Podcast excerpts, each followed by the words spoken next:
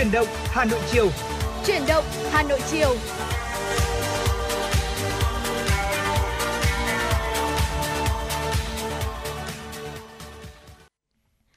Mến chào quý vị thính giả, chào mừng quý vị đến với Chuyển động Hà Nội chiều nay được phát sóng trên tần số FM 96 MHz của Đài Phát thanh Truyền hình Hà Nội và chương trình cũng đang được phát trực tuyến trên website hanoionline.vn.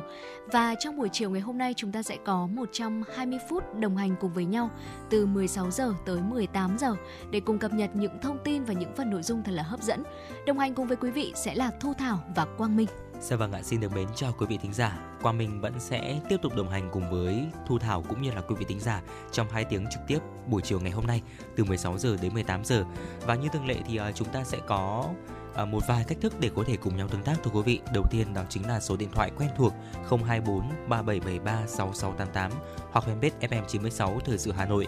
Bên cạnh đó thì nếu quý vị tính giả chúng ta bỏ lỡ những khung đã phát sóng của truyền động Hà Nội sáng, trưa và chiều cũng có thể nghe lại chương trình thông qua uh, ứng dụng Hà Nội On, trang web hanoionline.vn, ứng dụng Spotify, Google Podcast và Apple Podcast thưa quý vị.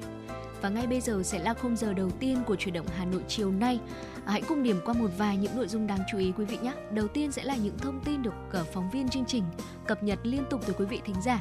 Bên cạnh đó là những nội dung mà chúng tôi đã chuẩn bị. Tiểu mục Sống khỏe cùng FM96 ngày hôm nay chúng ta sẽ cùng tìm hiểu về một loại thực phẩm vô cùng phổ biến đó là măng. Ở măng thì rất bổ dưỡng rồi, thế nhưng mà vì sao chúng ta không nên ăn nhiều? Thì đây chính là chủ đề sẽ được thông tin từ quý vị trong tiểu mục Sống khỏe cùng FM96. Bên cạnh đó, trong tiểu mục khám phá thế giới sẽ là chủ đề chìm đắm trong vẻ đẹp của bảo tàng nghệ thuật Hồng Kông. Ở đây có điều gì hấp dẫn và thu hút du khách đến khám phá như vậy và chúng ta sẽ cùng đến với tiểu mục này sau ờ, một vài những ờ, thông tin và những giai điệu âm nhạc mà chúng tôi ờ, gửi tặng tới quý vị. Ngay bây giờ sẽ là một giai điệu âm nhạc đầu tiên để chúng ta khởi động chuyển động Hà Nội chiều ngày hôm nay. Trước khi đi đến những thông tin được cập nhật bởi biên tập viên của chương trình, mời quý vị cùng đến với giọng hát của ca sĩ Chi Dân ca khúc Điều Anh Biết. Xin mời quý vị cùng đón nghe.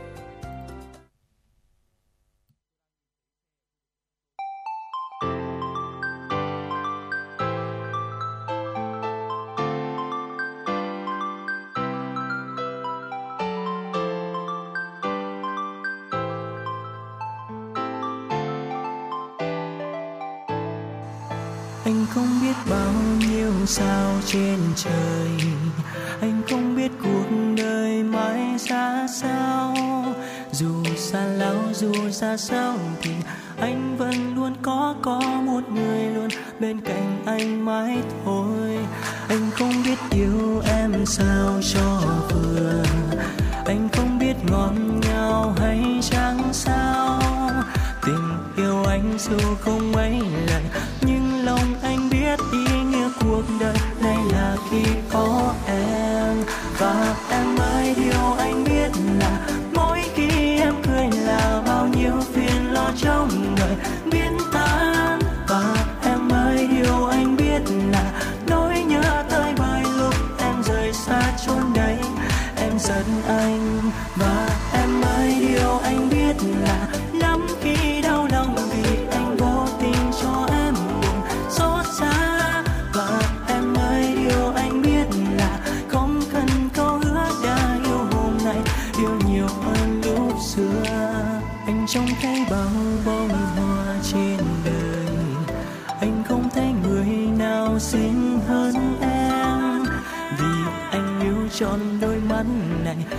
Tròn tâm trí chỉ xin một đời này được che chở em.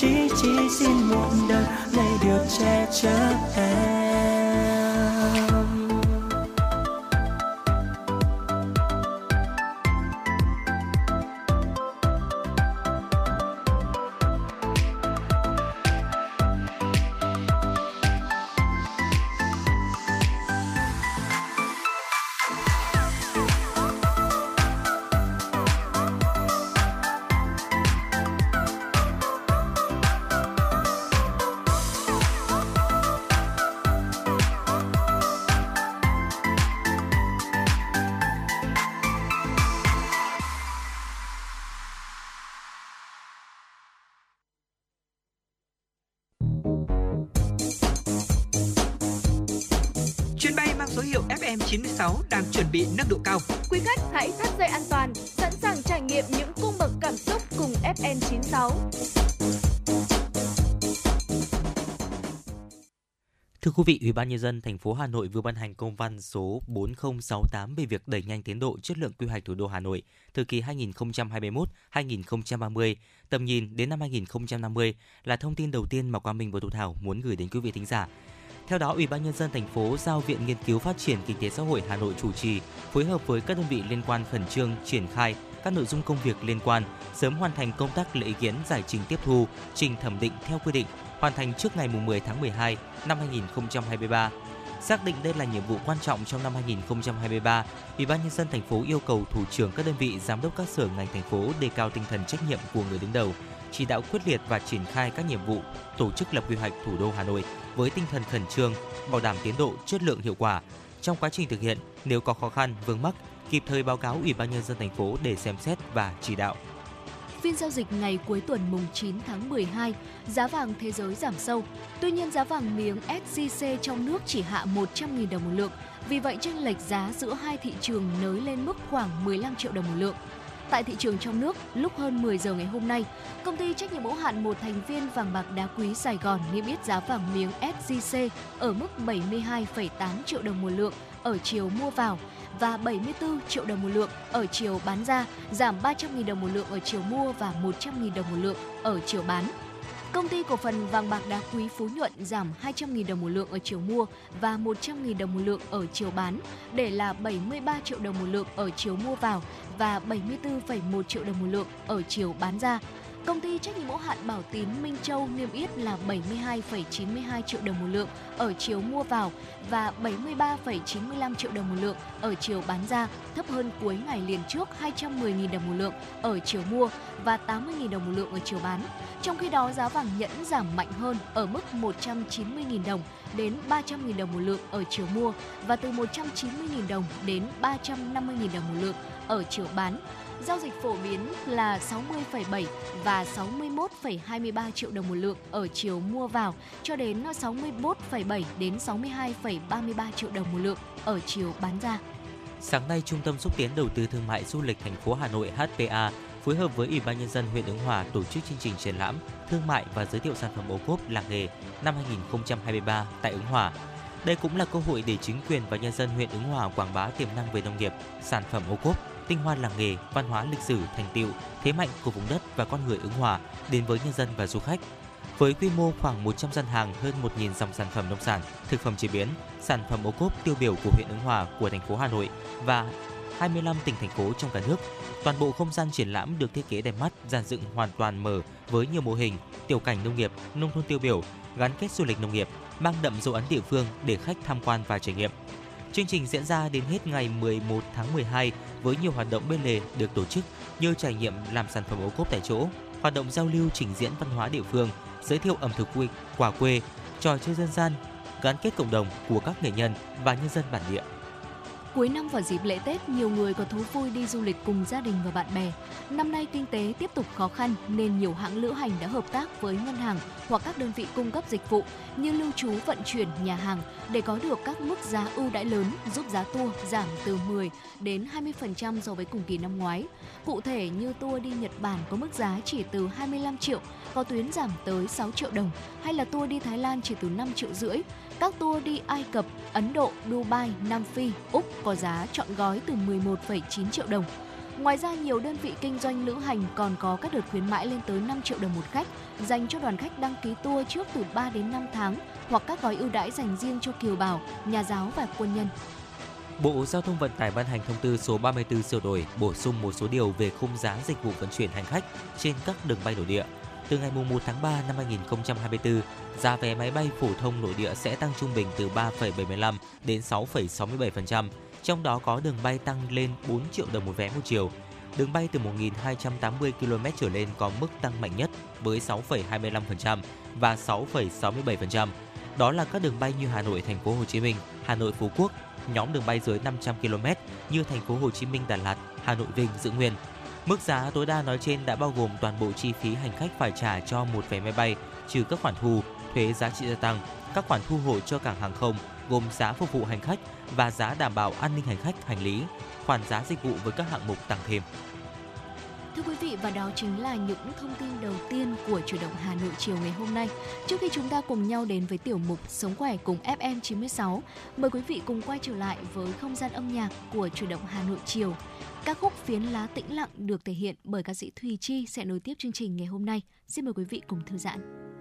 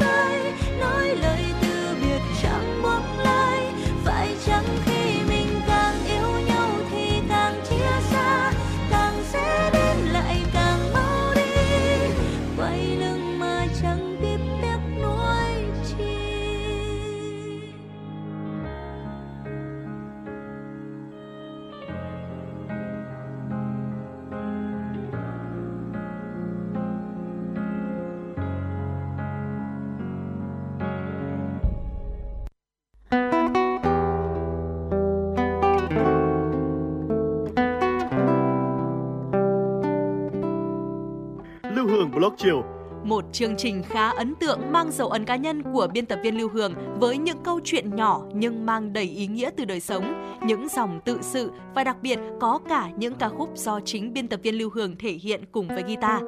Phát hành mỗi ngày lúc 18 giờ 15 phút trên 5 nền tảng app Hà Nội On, web hanoionline.vn, Apple Podcast, Spotify, Google Podcast. Mời quý vị và các bạn đón nghe. Podcast Đài Hà Nội Nghe mọi nơi khơi nguồn cảm xúc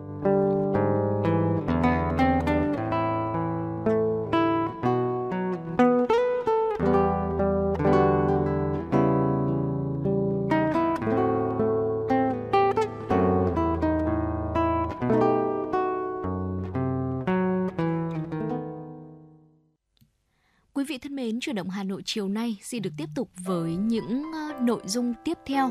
Một tiểu mục vô cùng quen thuộc với quý vị trong mỗi chương trình chuyển động Hà Nội rồi, Sống khỏe cùng FM 96. Thưa quý vị, măng là một loại thực phẩm vô cùng quen thuộc và được nhiều người ờ, đưa vào thực đơn của gia đình mình. Và đây cũng chính là một loại thực phẩm vô cùng bổ dưỡng. Thế nhưng mà sẽ có những lưu ý khi mà chúng ta ăn măng và sẽ có một vài đối tượng được khuyến cáo là không nên ăn nhiều loại thực phẩm này. Đây cũng chính là chủ đề được chúng tôi chia sẻ ở trong tiểu mục Sống khỏe cùng FM 96 ngày hôm nay. Hy vọng là quý vị có thể giữ sóng và cùng tiếp tục ờ, tìm hiểu những nội dung này cùng với chúng tôi. Dạ vâng thưa quý vị, theo Healthline thì măng rất bổ dưỡng và chứa một lượng lớn chất xơ, đồng, vitamin B6, vitamin E trong mỗi khẩu phần. 155 g măng nấu chín cung cấp 64 calo. Măng đặc biệt chứa nhiều đồng, một khoáng chất quan trọng đối với sức khỏe làn da và chức năng não của chúng ta. Và nó thì cũng là nguồn cung cấp vitamin B6 tuyệt vời, một loại vitamin tan trong nước tham gia vào hơn 140 phản ứng sinh hóa trong tế bào của cơ thể. Ngoài ra thì ăn măng giúp tăng lượng vitamin E hấp thụ, hoạt động như là một chất chống oxy hóa mạnh mẽ, giúp bảo vệ chống lại chứng viêm và bệnh mãn tính đi ạ. Ngay bây giờ chúng ta hãy cùng nhau điểm qua một số những lợi ích của việc chúng ta à, thêm măng vào chế độ ăn uống của chúng ta. Vâng thưa quý vị và ngay bây giờ sẽ là một vài những lý do mà quý vị nên đưa nó vào chế độ ăn uống của mình nhé. Đầu tiên đó là tốt cho tim. Ở măng thì cũng chứa phytosterol và chất dinh dưỡng thực vật giúp làm sạch các động mạch bị tắc và hòa tan cholesterol xấu hay là ờ, LDL. Tốt nhất là quý vị nên ăn măng luộc hoặc là lên men. Người bệnh tim nên ăn măng hai lần một tuần. Một nghiên cứu trong ống nghiệm cho thấy là chất xơ chiết xuất từ măng có đặc tính là làm là giảm cholesterol mạnh mẽ. Ngoài ra có một nghiên cứu nhỏ từ năm 2009 trên 8 phụ nữ khỏe mạnh cho thấy rằng là tiêu thụ 360 gam măng làm giảm đáng kể mức cholesterol toàn phần và LDL sau 6 ngày so với những người theo chế độ ăn kiểm soát. Điều này có thể là do chất xơ hòa tan có ở trong măng. Chất xơ hòa tan hấp thụ nước trong ruột và có liên quan đến việc giảm mức cholesterol. Bên cạnh đó thì à, tăng cường khả năng miễn dịch cũng là một ích một lợi ích rất là tuyệt vời Ừ. đến từ măng đấy ạ. Chúng là một nguồn cung cấp vitamin và khoáng chất giúp tăng cường khả năng miễn dịch và khi tiêu thụ vào mùa đông thì à, chúng sẽ bảo vệ khỏi nhiễm trùng do virus cũng như là vi khuẩn. Măng cũng có tác dụng đó là hỗ trợ giảm cân thưa quý vị. Chúng có lượng calo thấp, một chén măng chứa khoảng là 13 calo và nửa gam chất béo. Ngoài ra thì chúng cũng có nhiều chất xơ nữa giúp tiêu hóa, giúp chúng ta no lâu hơn, từ đó hỗ trợ giảm cân. Măng có lượng calo thấp thế nhưng mà lại nhiều chất xơ như vậy và khiến chúng trở thành một sự bổ sung tuyệt vời cho chế độ ăn giảm cân lành mạnh. Chất xơ có thể giúp làm chậm quá trình làm rỗng dạ dày để quý vị cảm thấy no lâu hơn giữa các bữa ăn. Theo đánh giá của 62 nghiên cứu, việc tăng lượng chất xơ giúp giảm cân và giảm mỡ bụng, ngay cả khi mà chúng ta không thực hiện bất kỳ sự thay đổi nào trong à, chế độ ăn uống. Nghiên cứu trên động vật mới cũng cho thấy là măng cũng có thể hỗ trợ sức khỏe đường ruột để giúp giảm cân thưa quý vị. Và trong thành phần dinh dưỡng của măng thì à, rất giàu vitamin và những cái hợp chất khác giúp tăng cường chức năng cũng như là hoạt động của phổi. Bên cạnh đó thì măng cũng rất giàu một loại chất xơ được gọi là inulin. Inulin thì đã được chứng minh là giúp giảm lượng đường trong máu bằng cách là làm chậm quá trình hấp thụ glucose. Người ta nói rằng là tiêu thụ măng thường xuyên có thể giúp điều chỉnh lượng đường trong máu. Vì vậy nên là hạ đường huyết cũng là một lợi ích rất là tuyệt vời mà chúng ta có được khi mà chúng ta dùng măng. Măng cũng là một nguồn chất xơ tuyệt vời như Thu Thảo cũng đã chia sẻ rồi. Với 2 gam trong mỗi khẩu phần là 155 gam. Chất xơ thậm chí là có thể bảo vệ chúng ta chống lại các vấn đề như là bệnh trĩ này, viêm túi thừa hay là ung thư đại trực tràng.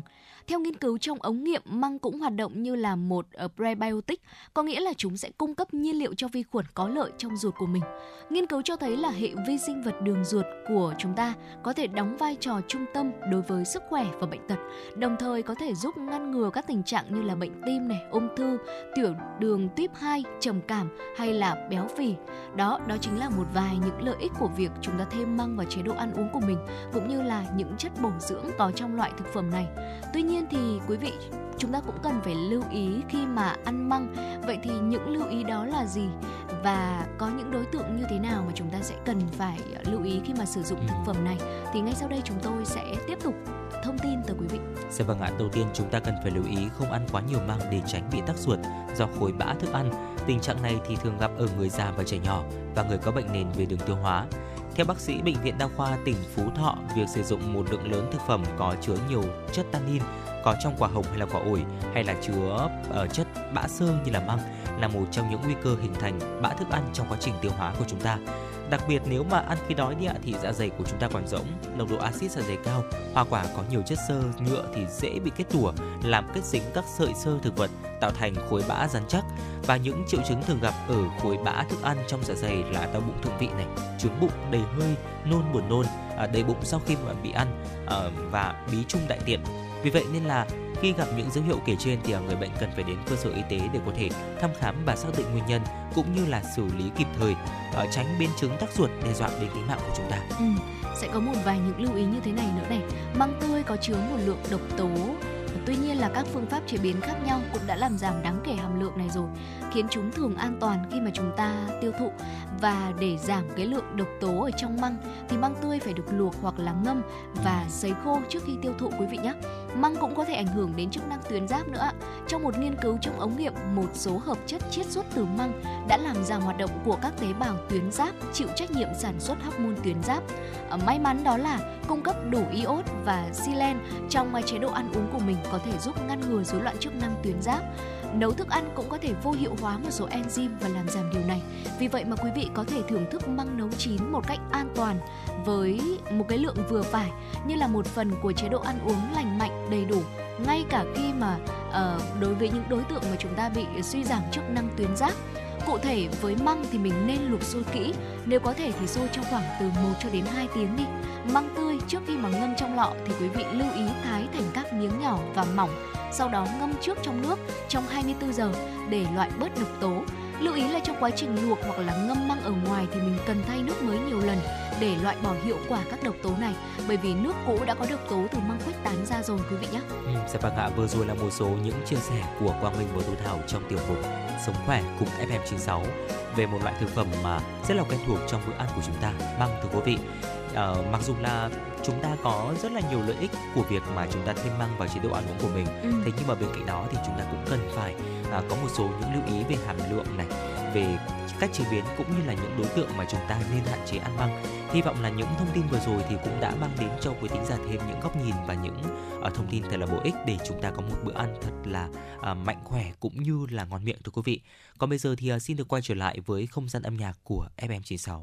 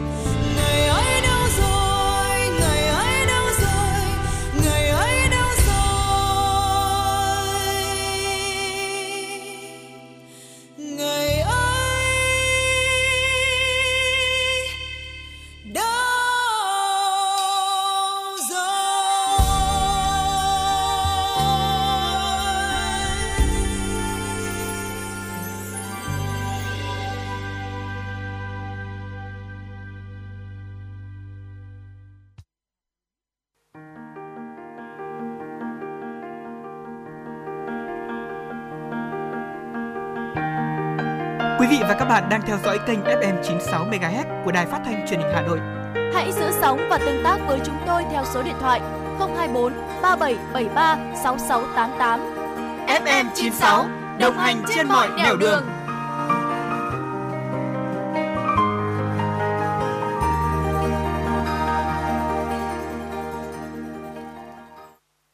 Quý thính giả đang quay trở lại với chuyên đồng Hà Nội chiều và ngay bây giờ là những tin tức đáng quan tâm.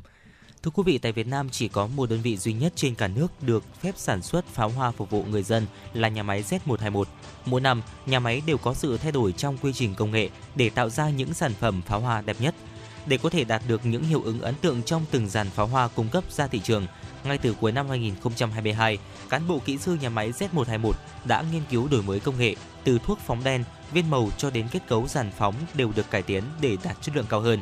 Mất hàng chục lần thử nghiệm, hàng trăm lần tăng giảm, điều chỉnh liều lượng các thành phần. Đến nay, nhà máy Z121 đã sẵn sàng đưa ra thị trường những sản phẩm pháo hoa đẹp nhất phục vụ người dân trong dịp Tết Nguyên đán sắp tới. Nhờ đổi mới công nghệ tăng năng suất lao động nên đến thời điểm hiện tại, nhà máy Z121 đã sản xuất được hơn 6 triệu dàn pháo hoa các loại, gấp đôi sản lượng so với năm ngoái. Các sản phẩm này hiện đã được phân phối tại hơn 400 cửa hàng bán pháo hoa trên toàn quốc với giá bán đúng giá niêm yết của nhà máy, sẵn sàng phục vụ người dân trong dịp Tết Nguyên đán sắp tới. Trong khuôn khổ các hoạt động giao lưu văn hóa giữa Việt Nam và Hàn Quốc, được sự hỗ trợ của Bộ Văn hóa Thể thao và Du lịch Việt Nam, Hội nghệ sĩ sân khấu Việt Nam và Bộ Văn hóa Thể thao và Du lịch Hàn Quốc, Nhà hát tuổi trẻ và Nhà hát Sang Sang Maru Hàn Quốc cùng phối hợp tổ chức cuộc thi sáng tác kịch bản sân khấu cho trẻ em tại Việt Nam. Thời gian nhận tác phẩm dự thi từ ngày 1 tháng 12 năm 2023 đến 30 tháng 3 năm 2024. Mỗi tác giả tham gia dự thi không quá một kịch bản. Ban tổ chức chấp nhận các kịch bản sân khấu thuộc các loại hình nghệ thuật, kịch nói, ca múa nhạc, nhạc kịch. Tác phẩm dự thi không được sao chép mô phỏng ý tưởng, nội dung các tác phẩm của các tác giả khác ở trong và ngoài nước, kể cả các tác phẩm đã công bố hoặc chưa được công bố. Kịch bản tham dự có hình thức thống nhất và cấu trúc hoàn chỉnh câu chuyện, trình bày trên khổ giấy A4, tối thiểu của mỗi kịch bản là 40 trang. Cơ cấu giải thưởng, một giải nhất trị giá 100 triệu đồng, một giải nhì trị giá 30 triệu đồng, một giải ba trị giá 15 triệu đồng. Lễ trao giải được tổ chức vào dịp mùa thu năm 2024. Các bệnh truyền qua thực phẩm, đặc biệt là qua các thực phẩm tái thực phẩm sống hiện nay gặp ở người trưởng thành, thường do những nguyên nhân như bệnh liên cầu lợn, bệnh sán não, bệnh liên quan ký sinh trùng. Gần đây các bệnh viện liên tiếp tiếp nhận các ca bệnh này. Vừa qua bệnh bệnh bệnh viện Bệnh nhiệt đới Trung ương đã tiếp nhận bệnh nhân nam trong tình trạng sốt cao liên tục, xuất hiện ban hoại tử tăng dần vùng đầu chi, mũi mặt. Bệnh nhân được chẩn đoán nhiễm khuẩn do liên cầu.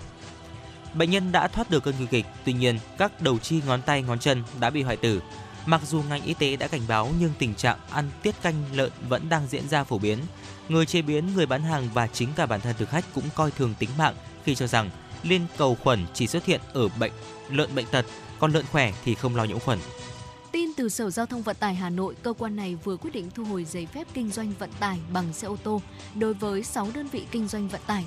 Theo Sở Giao thông Vận tải Hà Nội, lý do thu hồi là các đơn vị vận tải này đã không kinh doanh vận tải trong thời hạn 6 tháng kể từ ngày được cấp giấy phép kinh doanh.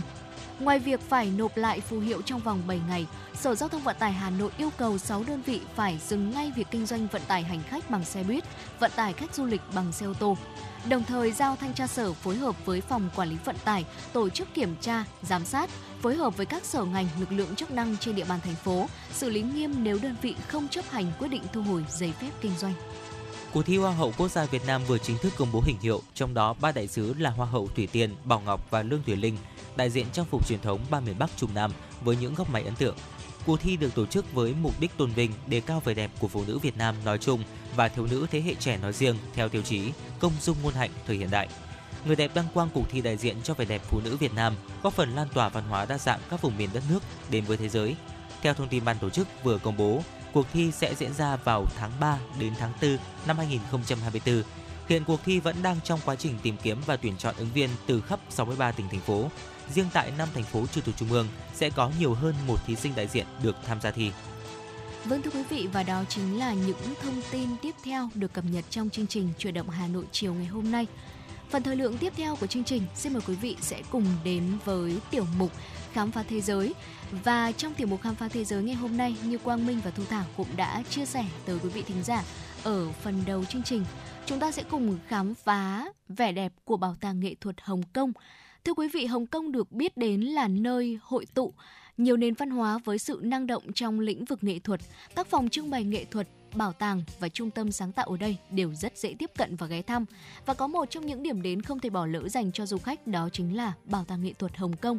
Nếu như quý vị là một người yêu nghệ thuật thì hãy dành thời gian ghé thăm bảo tàng cũng như là khám phá vẻ đẹp nghệ thuật uh, của bảo tàng này quý vị nhé. Ừ, dạ vâng thưa quý vị, Bảo tàng nghệ thuật Hồng Kông được thành lập vào những năm 60 của thế kỷ trước và là bảo tàng nghệ thuật công cộng đầu tiên của xứ Cảng Thơm.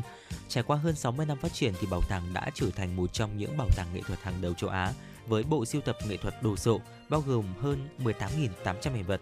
Được thành lập vào ngày 2 tháng 3 năm 1962 với tên gọi là Bảo tàng thành phố và phòng trưng bày nghệ thuật tại tòa thị chính. Sau đó vào tháng 7 năm 1975, bảo tàng được tách thành hai bảo tàng riêng biệt là Bảo tàng lịch sử Hồng Kông và Bảo tàng nghệ thuật Hồng Kông. Sau thời gian dài sử dụng thì à, cơ sở hạ tầng có tình trạng xuống cấp và không đáp ứng được nhu cầu đa dạng của cộng đồng và đô thị cho một bảo tàng hiện đại.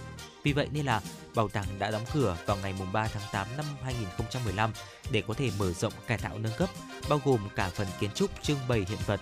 Và ngày 30 tháng 11 năm 2019 thưa quý vị, bảo tàng đã mở cửa trở lại đón khách tham quan. Quá trình này thì không chỉ tạo ra một diện mạo mới có tính hòa nhập với bối cảnh kiến trúc cảnh quan đô thị xung quanh mà còn đóng góp một phần quan trọng trong việc à, củng cố giá trị văn hóa của đô thị. Quá trình cải tạo này do Cục Dịch vụ Kiến trúc Hồng Kông thực hiện đã tạo nên một nét độc đáo và sự hiện đại trong kiến trúc cho Bảo tàng nghệ thuật Hồng Kông. Bên ngoài, mặt tiền bằng kính lấy cảm hứng từ hình ảnh những gợn sóng của vịnh biển Victoria đã tạo ra hiệu ứng ánh sáng đặc biệt và đồng thời việc sử dụng nhiều bề mặt kính cũng giúp cho ánh sáng và bóng đổ sẽ thay đổi theo thời gian và thời tiết. Diện tích trưng bày tổng cộng đã tăng lên khoảng 40%, từ khoảng là 7.000 m2 lên khoảng là 10.000 m2.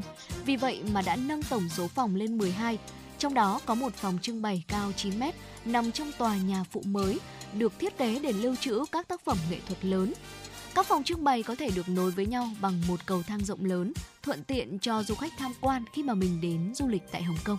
Dạ vâng ạ, vậy thì có gì trong bảo tàng nghệ thuật Hồng Kông đấy ạ? Hiện nay tại Bảo tàng nghệ thuật Hồng Kông, các bộ sưu tập hiện vật vô cùng đa dạng, bao gồm các tác phẩm nghệ thuật đa dạng từ những nền văn hóa khác nhau, à, từ Trung Quốc cổ đại cho đến nghệ thuật đương đại như là các tác phẩm hội họa, điêu khắc, đồ gốm sứ và nhiều thời kỳ khác nhau. Ngoài ra thì à, bảo tàng còn có một bộ sưu tập nghệ thuật phương Tây, nghệ thuật châu Á, nghệ thuật hiện đại và đương đại. Đầu tiên chúng ta hãy cùng nhau tìm hiểu về bộ sưu tập cổ vật Trung Quốc thưa quý vị. Bộ sưu tập cổ vật Trung Quốc tại đây là bộ sưu tập lớn và đa dạng nhất, bao gồm hơn 4.500 hiện vật từ gốm sứ đến hàng dệt may, đồ đồng, chạm khắc ngọc bích, à, đồ sơn mài, đồ men, chạm khắc tre, chạm khắc gỗ, đồ thủy tinh và đồ nội thất. Bộ siêu tập nổi bật nhất là gốm sứ trải dài từ các niên đại khác nhau, vô cùng tinh xảo, thể hiện trình độ cao về sáng tạo và kỹ thuật của người thợ thủ công. Bộ siêu tập này là một nguồn tài liệu quý giá cho các nhà nghiên cứu về xã hội và văn hóa cổ đại Trung Quốc hiện nay. Bên cạnh bộ sưu tập cổ vật ở Trung Quốc thì ở đây cũng có bộ sưu tập nghệ thuật hiện đại. Bộ sưu tập nghệ thuật hiện đại của Bảo tàng Nghệ thuật Hồng Kông là một kho báu của các tác phẩm nghệ thuật Trung Quốc từ thế kỷ 20 và 21 ạ. Chính sự pha trộn giữa văn hóa Đông và Tây đã tạo nên một xã hội đa nguyên với nền văn hóa đa dạng ảnh hưởng rất nhiều đến các tác phẩm nghệ thuật hiện đại. Các nghệ sĩ Hồng Kông không ngừng tìm kiếm bản sắc Trung Quốc, đồng thời cũng tiếp thu những tinh hoa của thế giới Giống như là với các tác phẩm tranh mực truyền thống, các nghệ sĩ đã sáng tạo thêm bằng cách là đưa những ý tưởng và kỹ thuật mới vào nó. Họ đang định hình một nghệ thuật độc đáo, mang đậm tầm nhìn toàn cầu, thế nhưng vẫn không phai đi màu sắc địa phương ở đây. Tiếp theo đó chính là bộ sưu tập nghệ thuật thương mại Trung Quốc thưa quý vị. Bộ sưu tầm này thì ờ, được thành lập dựa trên các tác phẩm trao tặng của hai doanh nhân là ngài Paul Trotter và ngài Robert Houghton. Chính phủ Hồng Kông sau đó đã mua thêm các bức tranh buôn bán của Trung Quốc do Winham Law và Geoffrey Sauer siêu tầm. Quyền quản lý bộ siêu tập được giao cho bảo tàng và phòng trưng bày nghệ thuật tòa thị chính, mà sau này là bảo tàng nghệ thuật Hồng Kông. Hiện tại thì ờ, bộ siêu tập bao gồm hơn 1.300 hiện vật là nguồn tài nguyên rất là quý giá cho nghiên cứu lịch sử cũng như là nghệ thuật. Cuối cùng đó là bộ sưu tập hội họa và thư pháp Trung Quốc. Bộ sưu tập hội họa và thư pháp Trung Quốc của Bảo tàng nghệ thuật Hồng Kông là một bộ sưu tập vô cùng phong phú và đa dạng, bao gồm tranh này, thư pháp Quảng Đông và nghệ thuật hiện đại Trung Quốc. Bộ sưu tập được thành lập vào năm 1964 và đã được mở rộng đáng kể nhờ các khoản đóng góp từ các nhà sưu tập cá nhân, bao gồm là Hoang Bore, uh, ờ, Hu Tây Trung, uh, Lao Siu Lui, Phan Jia và Li Da Chang sự tiếp xúc với nghệ thuật phương Tây vào thế kỷ 20 đã tạo ra một sự chuyển đổi lớn trong nghệ thuật hiện đại Trung Quốc. Chính xu hướng này đã dẫn đến sự phát triển đa dạng của nghệ thuật Trung Quốc hiện đại. Bộ sưu tập này hiện có hơn 5.400 tác phẩm, phản ánh sự phát triển của nghệ thuật Trung Quốc qua nhiều thế kỷ. Dạ vâng thưa quý vị, và vừa rồi là một số những ờ, chia sẻ của chúng tôi về bảo tàng nghệ thuật Hồng Kông và nếu quý vị tính giả chúng ta có dịp được đến đây tham quan thì chắc chắn rằng là ở những sự kiện hay là những triển lãm tại đây thì ừ. sẽ đưa chúng ta vào một hành trình khám phá rất là thú vị đấy ạ. Và nếu quý vị tính giả chúng ta có thêm những địa điểm nào hay là những trải nghiệm nào trên toàn thế giới à, muốn được chia sẻ cùng với chương trình à, thì cũng có thể tương tác cùng với chúng tôi thông qua số điện thoại quen thuộc 024 3773 6688 quý vị nhé. Còn bây giờ thì xin được quay trở lại với không gian âm nhạc của FM96 trước khi đến với những tin tức đáng quan tâm tiếp theo. Nhau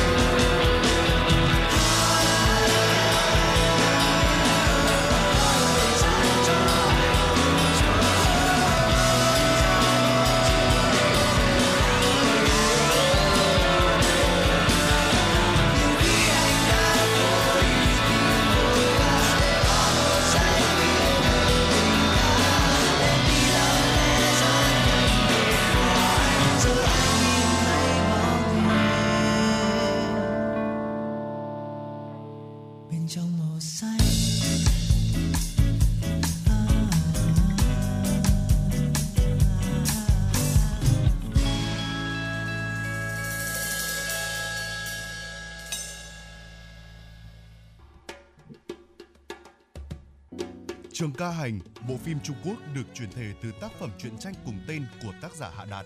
Bộ truyện đã giành được giải Kim Hầu và Kim Long tại lễ trao giải phim hoạt hình Trung Quốc. Lấy bối cảnh thời nhà Đường năm 618-907 sau công nguyên, năm Vũ Đức thứ 9, nội cung sinh biến, loạn lạc khắp nơi, bộ phim xoay quanh câu chuyện về quận chúa Vĩnh Ninh, Lý Trường Ca do địch lệ nhiệt ba đảm nhận vai diễn, trốn khỏi hoàng cung, cải trang thành nam nhân che giấu thân phận, tìm cơ hội báo thù cho cha bị hoàng đế Lý Thế Dân giết hại. Lý Trường Ca trên con đường lưu vong đã gặp gỡ đặc cần A Thi Lạc Chuẩn, tên Hán là Tần Chuẩn, do ngô lỗi thủ vai. Tần Chuẩn và Lý Trường Ca dần dần thân quen. Tuy nhiên, họ đều không biết thân phận thật của nhau. Mục tiêu của Lý Trường Ca là tìm cách báo thù cho cha mẹ. Trong khi đó, Tần Chuẩn lại là tướng quân của bộ tộc đến từ Thảo Nguyên, kẻ địch của người Hán và vì vậy cũng là kẻ thù của Lý Trường Ca. Mối quan hệ của cả hai rồi sẽ thế nào? Liệu Lý Trường Ca có thể giành lại ngai vàng và báo thù cho cha mẹ của mình? Tất cả sẽ được diễn dài trong 55 tập phim Trường Ca Hành, phát sóng 20 giờ hàng ngày trên kênh 1 của Đài Hà Nội. Mời quý vị cùng đón xem.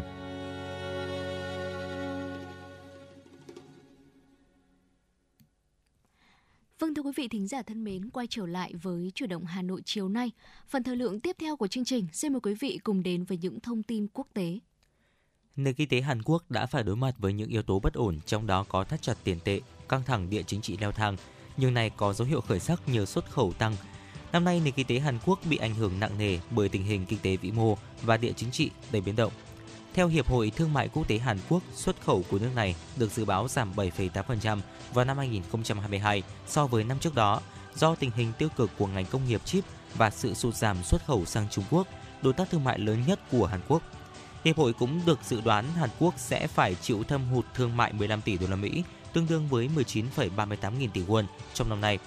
Trước đó, Quỹ tiền tệ quốc tế đã hạ dự báo tăng trưởng của Hàn Quốc năm 2024 xuống còn 2,2% so với mức 2,4% trước đó, do kinh tế Trung Quốc đang sụt giảm và lĩnh vực sản xuất chỉ trệ đã làm tốc độ tăng trưởng kinh tế toàn cầu chậm lại. Hiện Ngân hàng Hàn Quốc, Ngân hàng Trung ương duy trì dự báo mức tăng trưởng 2,1% cho năm 2024 các nhà đàm phán của Liên minh châu Âu đã đạt được thỏa thuận về các quy tắc toàn diện quản lý trí tuệ nhân tạo AI đầu tiên trên thế giới. Thỏa thuận này mở đường cho việc giám sát pháp lý đối với công nghệ được sử dụng trong các dịch vụ AI phổ biến hiện nay. Các nhà đàm phán từ Nghị viện châu Âu và 27 quốc gia thành viên của khối đã vượt qua những khác biệt lớn về các điểm gây tranh cãi, bao gồm quản lý công nghệ trí tuệ nhân tạo, tạo sinh hay việc cảnh sát sử dụng công nghệ nhận diện khuôn mặt để giám sát và ký một thỏa thuận chính trị là nền tảng cho đạo luật trí tuệ nhân tạo. Ông Thierry Brenton, ủy viên phụ trách thị trường nội khối của Liên minh châu Âu, nhấn mạnh thỏa thuận này có thể là bệ phóng cho các công ty công nghệ và nhà nghiên cứu châu Âu. Cơ quan cung cấp hạt nhân châu Âu cho biết EU vẫn phải nhập khẩu lượng lớn nhiên liệu hạt nhân của Nga trong năm nay để cung cấp cho các nhà máy điện hạt nhân của khối. Cơ quan này dự báo lượng uranium và nhiên liệu hạt nhân của Nga xuất khẩu sang EU trong năm 2023 có thể cao hơn con số ghi nhận trong năm 2021 thời điểm trước khi bùng phát xung đột quân sự tại Ukraine. EU hiện chưa áp lệnh cấm vận với ngành năng lượng hạt nhân của Nga, nhưng khối này đang nỗ lực hạn chế sự phụ thuộc vào nguồn cung năng lượng từ Moscow. Tuy nhiên, trong năm nay, năm nước thành viên EU bao gồm Bulgaria, Cộng hòa Séc, Phần Lan, Hungary và Slovakia, những quốc gia đang vận hành hàng chục lò phản ứng hạt nhân do Moscow thiết kế, vẫn phải nhập khẩu phần lớn nhiên liệu hạt nhân từ tập đoàn Rosatom của Nga. Cơ quan Quản lý Thực phẩm và Dược phẩm Mỹ FDA hôm qua đã phê duyệt hai liệu pháp gen điều trị bệnh hồng cầu hình liềm. Liệu pháp thứ nhất có tên là Casgevy, có giá niêm yết 2,2 triệu đô la Mỹ.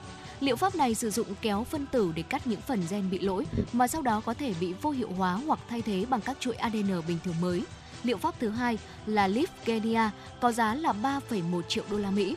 Liệu pháp được thiết kế để hoạt động bằng cách đưa các gen đã biến đổi vào cơ thể thông qua các virus bị vô hiệu hóa. Hai liệu pháp này đã được chấp thuận cho những người từ 12 tuổi trở lên và sẽ được cung cấp từ đầu năm 2024. Bệnh hồng cầu hình liềm là một chứng rối loạn máu di truyền, làm suy giảm khả năng vận chuyển oxy đến các mô của cơ thể một cách thích hợp. Căn bệnh này có thể gây suy nhược và dẫn đến tử vong sớm. Và thưa quý vị, đó chính là những thông tin quốc tế được cập nhật trong khung giờ đầu tiên của chuyển động Hà Nội chiều ngày hôm nay.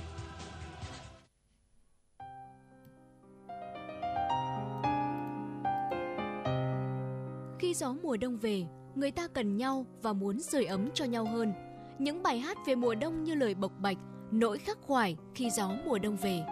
Với đêm đông của nhạc sĩ Nguyễn Văn Thương, Em ơi Hà Nội phố của nhạc sĩ Phú Quang, Dù còn mùa đông của nhạc sĩ Đặng Hữu Phúc, Những mùa đông yêu dấu của nhạc sĩ Đỗ Bảo, cùng rất nhiều những bài hát đặc sắc khác sẽ đem tới cho khán thính giả những cảm xúc lãng mạn về mùa đông yêu dấu. Chương trình dòng thời gian tháng 12 với chủ đề Đêm Đông do Đài Hà Nội tổ chức sẽ được truyền hình trực tiếp trên kênh 1, phát thanh FM 96 và các nền tảng số của Đài Hà Nội vào 20 giờ Chủ nhật ngày 10 tháng 12 năm 2023.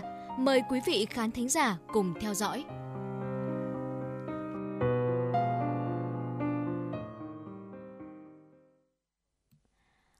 Vị và những ờ, phút cuối trong khung giờ đầu tiên của chuyển động Hà Nội chiều nay, chúng tôi sẽ dành thời gian để cập nhật tới quý vị một vài những thông tin thời tiết đáng chú ý. Quý vị thân mến, theo Trung tâm Dự báo Khí tượng Thủy văn Quốc gia, ngày mai thời tiết các khu vực trong 24 cho đến 48 giờ tới như sau. Bắc Bộ và Bắc Trung Bộ có mưa vài nơi, sáng sớm có sương mù và sương mù nhẹ rải rác, trưa chiều trời nắng. Các khu vực khác chiều tối và đêm có mưa rào và rông vài nơi, ngày nắng. Thời tiết từ đêm ngày 11 cho đến ngày 19 tháng 12 sẽ có những sự chuyển biến như sau ạ. Bắc Bộ và Bắc Trung Bộ từ đêm ngày 11 cho đến ngày 13 tháng 12 có mưa, mưa rào rải rác và có nơi có rông. Riêng vùng núi cục bộ có mưa vừa mưa to. Đêm và sáng trời lạnh, từ ngày 16 đến 17 tháng 12 có mưa rải rác và từ ngày 17 tháng 12 sẽ có khả năng là trời chuyển rét, Bắc và Trung Trung Bộ từ ngày 17 tháng 12 sẽ có mưa, mưa rào rải rác và có nơi có rông. Ở Bắc Trung Bộ từ ngày 17 tháng 12 có khả năng là trời chuyển rét. Trung tâm Dự báo Khí tượng Thủy văn Quốc gia cũng nhận định thêm, do ảnh hưởng của đợt không khí lạnh rất mạnh này, từ ngày 17 tháng 12, miền Bắc trời nhiều mây, có mưa rào và rông rải rác, nhiệt độ giảm từ 8 cho đến 10 độ C so với ngày trước đó. Bước sang ngày 18 tháng 12, nền nhiệt độ sẽ tiếp tục giảm thêm. Tại thủ đô Hà Nội của chúng ta, ngày 17 tháng 12 trời nhiều mây có mưa, mưa rào, nhiệt độ trong ngày dao động khoảng từ 18 cho đến 21 độ C, giảm khoảng 8 độ so với ngày 16 tháng 12. Đến ngày 18 tháng 12, nền nhiệt tại Hà Nội có thể giảm thêm từ 2 đến 3 độ C, trời có thể sẽ rét đậm. Tiến sĩ Nguyễn Ngọc Huy, chuyên gia cảnh báo thiên tai và thời tiết cực đoan cho biết, đây là một trong những đợt không khí lạnh mạnh.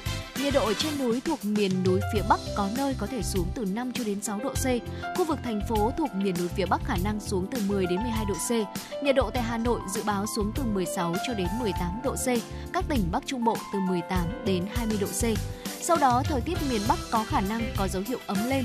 Thế nhưng mà giai đoạn ấm chỉ kéo dài khoảng một tuần thôi ạ. Và những ngày đầu tháng 1 năm 2024 có nghĩa là sang năm mới đấy quý vị, miền Bắc có thể sẽ đón thêm những đợt không khí lạnh khác nữa. Và thưa quý vị, vừa rồi là một số những tin tức thời tiết đáng quan tâm có trong buổi chiều ngày hôm nay. Và những thông tin vừa rồi thì cũng đã khép lại khung giờ đầu tiên của chuyển động Hà Nội chiều. Và trước khi chúng ta đến với những tin tức và nội dung hấp dẫn tiếp theo có trong khung giờ thứ hai, xin mời quý vị cùng thư giãn với một giai điệu âm nhạc.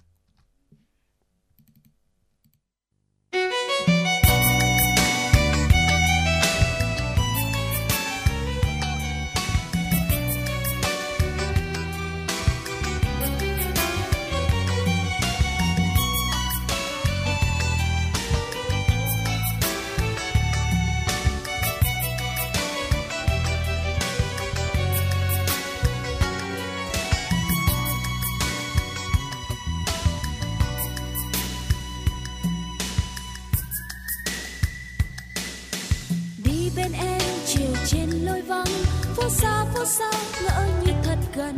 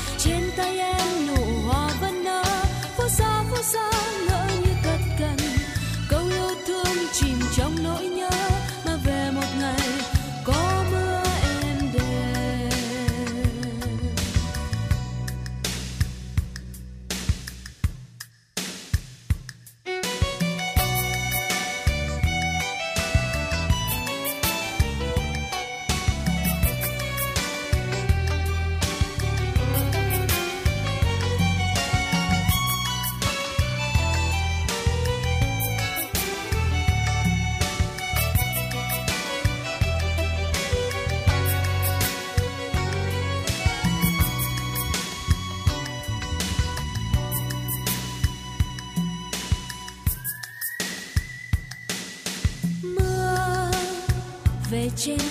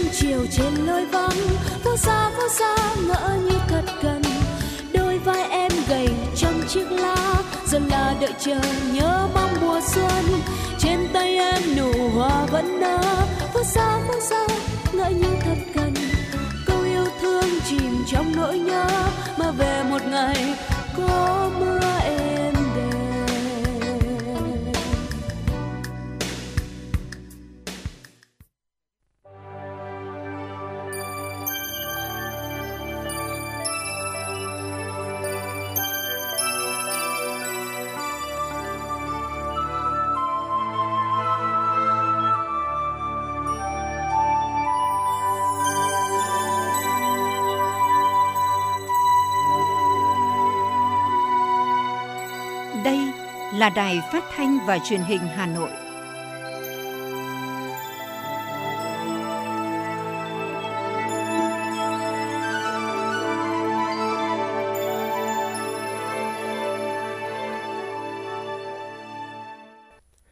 Quý vị và các bạn thân mến, bây giờ là khung giờ dành cho chương trình truyền động Hà Nội chiều. Chương trình đang được phát sóng trực tiếp trên kênh FM tin tức Hà Nội, tần số 96 MHz của Đài Phát thanh và Truyền hình Hà Nội. Chương trình cũng đang được phát sóng trực tuyến trên trang web hanoionline.vn. Và ngay bây giờ là những tin tức đáng quan tâm. Trong khuôn khổ kỳ họp lần thứ 18 của Ủy ban Liên Chính phủ Công ước về bảo vệ di sản văn hóa phi vật thể, Công ước 2003 của Tổ chức Giáo dục, Khoa học và Văn hóa Liên Hợp Quốc UNESCO diễn ra ở thành phố Kasan, Cộng hòa Botswana. Việt Nam đã được tín nhiệm bầu vào vị trí Phó Chủ tịch Ủy ban, đại diện cho khu vực châu Á-Thái Bình Dương. Đây là lần thứ hai Việt Nam là thành viên của cơ quan điều hành Công ước 2003 sau nhiệm kỳ đầu tiên năm 2006 đến năm 2010. Việc Việt Nam thêm một lần nữa được tín nhiệm bầu làm phó chủ tịch một trong những cơ quan chuyên môn then chốt của UNESCO đã khẳng định vị thế và uy tín ngày càng cao của Việt Nam trên trường quốc tế, cho thấy sự ủng hộ tin tưởng của cộng đồng quốc tế đối với khả năng đóng góp và năng lực điều hành của Việt Nam tại UNESCO, cũng như ghi nhận đóng góp tích cực của Việt Nam trong lĩnh vực hợp tác văn hóa nói chung và di sản văn hóa phi vật thể nói riêng. Sáng nay, Sở Du lịch Hà Nội phối hợp với Ủy ban Nhân dân huyện Ba Vì tổ chức lễ hội du lịch sinh thái Hà Nội năm 2023 Ba Vì Trải nghiệm xanh. Ba Vì là huyện vùng bán sơn địa nằm ở phía tây của thủ đô, với diện tích rộng, địa hình phong phú, có tiềm năng du lịch đa dạng, về sinh thái, tâm linh tín ngưỡng và văn hóa xứ đoài là nguồn tài nguyên quý giá để Ba Vì phát triển du lịch. Vì thế mà khu du lịch này được lựa chọn tổ chức lễ hội du lịch sinh thái Hà Nội năm 2023. Thông qua lễ hội, Sở Du lịch mong muốn phát huy lợi thế du lịch sinh thái trên địa bàn huyện Ba Vì nói riêng và thủ đô Hà Nội nói chung để phát triển sản phẩm du lịch sinh thái đa dạng, hấp dẫn, phù hợp với nhu cầu thị trường khách du lịch nhằm thu hút kéo dài thời gian lưu trú và tăng chi tiêu của du khách nội địa và quốc tế tại khu điểm du lịch sinh thái Ba Vì nói riêng, thành phố Hà Nội nói chung góp phần phát triển bền vững, bảo vệ môi trường, bảo tồn và phát huy các giá trị về văn hóa, lịch sử, cảnh quan thiên nhiên của thành phố phấn đấu số lượng khách du lịch đến Hà Nội năm 2024 đạt khoảng 25,5 triệu lượt khách, tăng 13,3% so với ước năm 2023, trong đó gồm 4,5 triệu lượt khách quốc tế và 21 triệu lượt khách nội địa. Tổng thu từ khách du lịch đạt khoảng 94,41 nghìn tỷ đồng và giữ vững danh hiệu điểm đến thành phố hàng đầu thế giới cho kỳ nghỉ ngắn ngày do Tổ chức Giải thưởng Du lịch Thế giới trao tặng. Thưa quý vị, tổ chức xếp hạng tín nhiệm Fitch Rating đã nâng hệ số tín nhiệm quốc gia của Việt Nam trên cơ sở ghi nhận triển vọng tăng trưởng thuận lợi trong trung hạn, được củng cố bởi dòng vốn đầu tư nước ngoài mạnh mẽ. Theo đó, Fitch Rating đã nâng xếp hạng tín nhiệm quốc gia dài hạn của Việt Nam lên mức BB+, triển vọng ổn định. Tổ chức này đánh giá những thách thức đối với nền kinh tế từ khó khăn trên thị trường bất động sản – nhu cầu toàn cầu suy yếu sẽ tác động đến triển vọng kinh tế vĩ mô trong trung hạn, cùng với dư địa chính sách dồi dào sẽ góp phần kiểm soát rủi ro trong ngắn hạn. Tăng trưởng kinh tế sẽ tiếp tục củng cố nền tài chính công lành mạnh với nợ chính phủ được dự báo sẽ tiếp tục duy trì ở mức thấp hơn so với các quốc gia cùng xếp hạng tín nhiệm. Theo Hiệp hội Lương thực Việt Nam ngày 8 tháng 12, gạo chất lượng mẫu mã đẹp giá cao. Cụ thể gạo trắng thông dụng 16.000 đồng 1 kg, gạo thơm Thái Lan hạt dài 18.000 đồng đến 20.000 đồng 1 kg, gạo hương lài 19.500 đồng 1 kg, gạo thơm Đài Loan 21.000 đồng 1 kg, gạo Nhật 22.000 đồng 1 kg. Về xuất khẩu, giá gạo của Việt Nam chững lại và đi ngang sau phiên điều chỉnh tăng. Theo đó, giá gạo xuất khẩu 5% tấm ở mức 663 đô la Mỹ một tấn và giá gạo loại 25% tấm dao động quanh mức 648 đô la Mỹ một tấn. Tuy nhiên, đây cũng là mức giá cao đối với mặt hàng gạo xuất khẩu của Việt Nam trong năm nay. 11 tháng năm nay, xuất khẩu gạo đạt gần 7,8 triệu tấn, tương ứng 4,4 tỷ đô la Mỹ, tăng 16% về lượng và tăng 36% về giá trị so với cùng kỳ năm ngoái. Mức tăng trên là rất khả quan và dư địa cho hạt gạo gia tăng giá trị vẫn còn rất lớn khi lệnh cấm xuất khẩu gạo của Ấn Độ có thể kéo dài đến hết tháng 2 năm sau. Ngoài ra, Indonesia, Trung Quốc, Philippines vẫn có nhu cầu thu mua gạo dự trữ cao. Giá gạo Việt Nam vì thế tiếp tục tăng mạnh, hiện lên đỉnh mới là 663 đô la Mỹ một tấn và là mức cao nhất thế giới hiện nay. Đây là một thông tin vui cho người trồng lúa. Tuy nhiên nhìn rộng hơn thì việc giá lúa tăng cao cũng đang tác động không nhỏ đến đời sống và thị trường. Trước mắt là các doanh nghiệp kinh doanh mặt hàng lúa gạo. Giá lúa hiện tại hơn 9.000 đồng một kg, giá cao nhất trong nhiều năm trở lại đây. Giá thu mua vào tại các doanh nghiệp cũng đang ở mức như vậy. Điều này buộc các doanh nghiệp kinh doanh lúa gạo phải tìm mọi cách để thích ứng. Mang số hiệu FM96 đang chuẩn bị nâng độ cao. Quý khách hãy thắt dây an toàn, sẵn sàng trải nghiệm những cung bậc cảm xúc cùng FN96.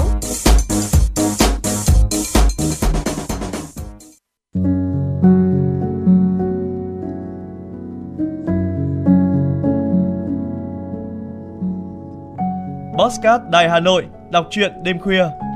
Những cuộc đời, những số phận, những câu chuyện từ hiện thực cuộc sống cả những hồi tưởng, ký ức về một thời chưa xa. Tất cả sẽ được gửi gắm mỗi ngày một số trong chương trình podcast Đọc truyện đêm khuya của Đài Hà Nội.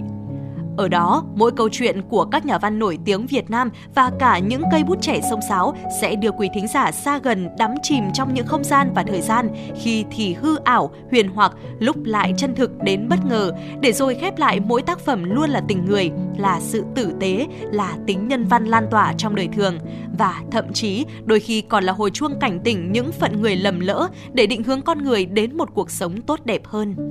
30 phút mỗi số trên sóng của Đài Hà Nội. Đó cũng là lúc bạn có thể thành thơi, lắng lại, hoa dòng cảm xúc bên chiếc radio quen thuộc hay chiếc điện thoại thông minh nhỏ xinh để ngẫm ngợi về những điều đã qua, để cảm nhận ngòi bút sắc sảo và tài năng văn chương của mỗi tác giả. Bởi dù ở thế hệ nào, giai đoạn nào, họ cũng luôn mong muốn có thể khai thác tận cùng mọi câu chuyện của cuộc sống. Đừng quên là nghe chương trình podcast đọc truyện đêm khuya trên sóng của Đài Hà Nội lúc 22 giờ tất cả các ngày trong tuần các bạn nhé. Phát hành mỗi ngày lúc 22 giờ trên 5 nền tảng app Hà Nội On, website hanoionline.vn, Apple Podcast, Spotify, Google Podcast. Mời quý vị và các bạn đón nghe.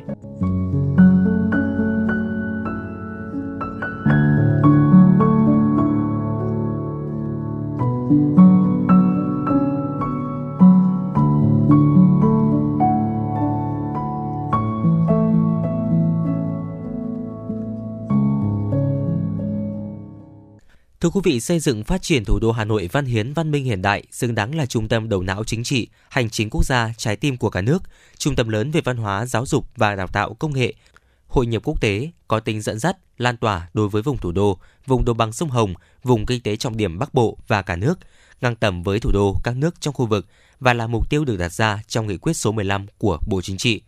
Để đạt được mục tiêu đó, Hà Nội cần được trao quyền chủ động hơn, linh hoạt và hiệu quả hơn trong quản lý, quản trị để phát huy được tiềm năng, phát triển tương xứng với vị thế vai trò.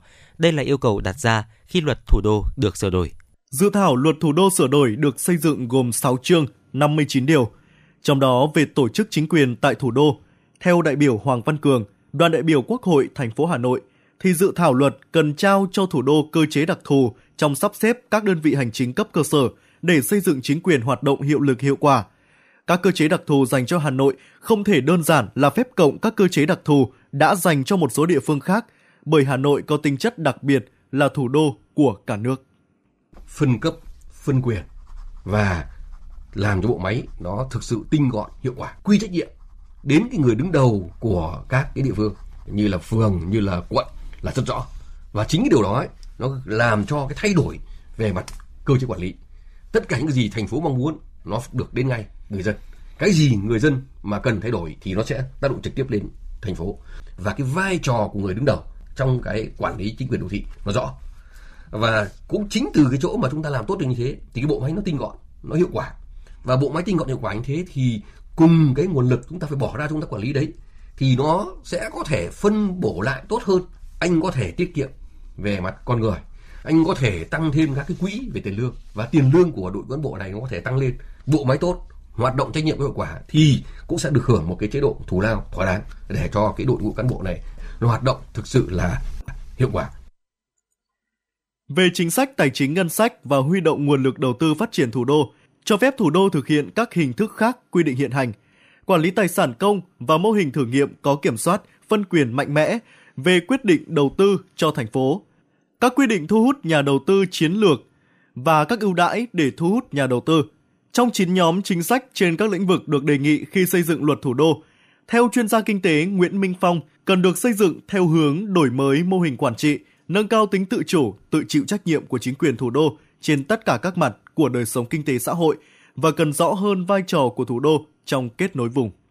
Thì cần phải cụ thể hóa nhiều hơn nữa những lĩnh vực khía cạnh liên quan tới vấn đề quản lý đô thị, tài chính ngân sách, ờ, xây dựng rồi ờ, quản lý môi trường, quản lý dân cư và những khía cạnh về vùng thủ đô. Hà Nội cần được cấp quyền nhiều hơn, phân cấp mạnh hơn nữa trong vấn đề về thu bổ sung những cái khoản thu trên địa bàn có hoặc là nâng cái mức thu hoặc là cái mức chi so với cái luật hiện hành đáp ứng được cái nhu cầu thực tiễn của địa phương nên cho phép Hà Nội áp dụng những cái mô hình mới mà hiện nay thế giới thì có nhiều nhưng mà cả nước thì chưa có thành luật tôi lấy ví dụ cái mô hình mà đầu tư phát triển đô thị nó hướng tới cái giao thông công cộng tức là cái mô hình TOD đó. Hà Nội nên được phân cấp để tăng cái vị thế của Hà Nội trong một thủ đô. Để từ đó Hà Nội chủ động kết nối tập hợp các cái nguồn lực trên địa bàn, các ý tưởng trên địa bàn để xây dựng những cái quy hoạch, những cái dự án phát triển chung cho địa bàn. Thì nó mới tạo được cái, cái sự gắn bó của vùng thủ đô và nó khẳng định những cái vị thế cũng như là tạo thêm cái gọi là cái sức ảnh hưởng của Hà Nội cho các vùng thủ đô. Bên cạnh vấn đề phân cấp, phân quyền, Phó giáo sư tiến sĩ Bùi Thị An, Viện trưởng Viện Tài nguyên Môi trường và Phát triển Cộng đồng cho rằng các chính sách đầu tư nguồn lực, đặc biệt là nguồn lực con người cần được đặc biệt quan tâm khi sửa đổi luật thủ đô. Muốn thực hiện được thì lại phải có những điều kiện về ngân sách, về tài chính xem lại những thể chế nó còn cái gì vướng không. Tôi nghĩ là có lẽ phải cho Hà Nội hơn một số quyền có thể thu hút được cho giám vì Hà Nội đây là một cái thế mạnh rất lớn thì phải có cơ chế được quyết về tài chính. Con người rất quan trọng. Ở đây con người nó thể hiện hiện tầm nhìn. Nhà nước nên có cái cơ chế đặc thù xem lại toàn bộ cái đội ngũ cán bộ ở trong Hà Nội xem ai mà làm tốt thì giữ lại còn không để tinh giản đi. Phát triển thủ đô không phải là trách nhiệm riêng của thủ đô mà còn là trách nhiệm của cả nước. Luật thủ đô sửa đổi phải giúp Hà Nội giải quyết được các hạn chế bất cập hiện nay. Trước hết là cơ chế chính sách tài chính để đầu tư phát triển hạ tầng, xử lý ô nhiễm môi trường, di rời các cơ sở y tế, giáo dục ra khỏi nội đô, cải tạo chung cư cũ để hiện thực hóa các mục tiêu đã được đề ra trong nghị quyết của Bộ Chính trị, của Quốc hội, Chính phủ. Việc sửa đổi luật thủ đô thực sự là trách nhiệm nhưng cũng là tình cảm với tinh thần Hà Nội vì cả nước, cả nước vì Hà Nội. Để khi được ban hành, luật có tính khả thi cao với những cơ chế cụ thể tạo đà cho Hà Nội bứt phá, vươn lên tầm cao mới, xứng đáng là thủ đô của cả nước.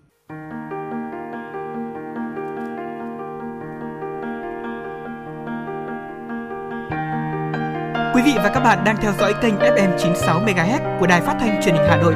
Hãy giữ sóng và tương tác với chúng tôi theo số điện thoại 024 3773 6688.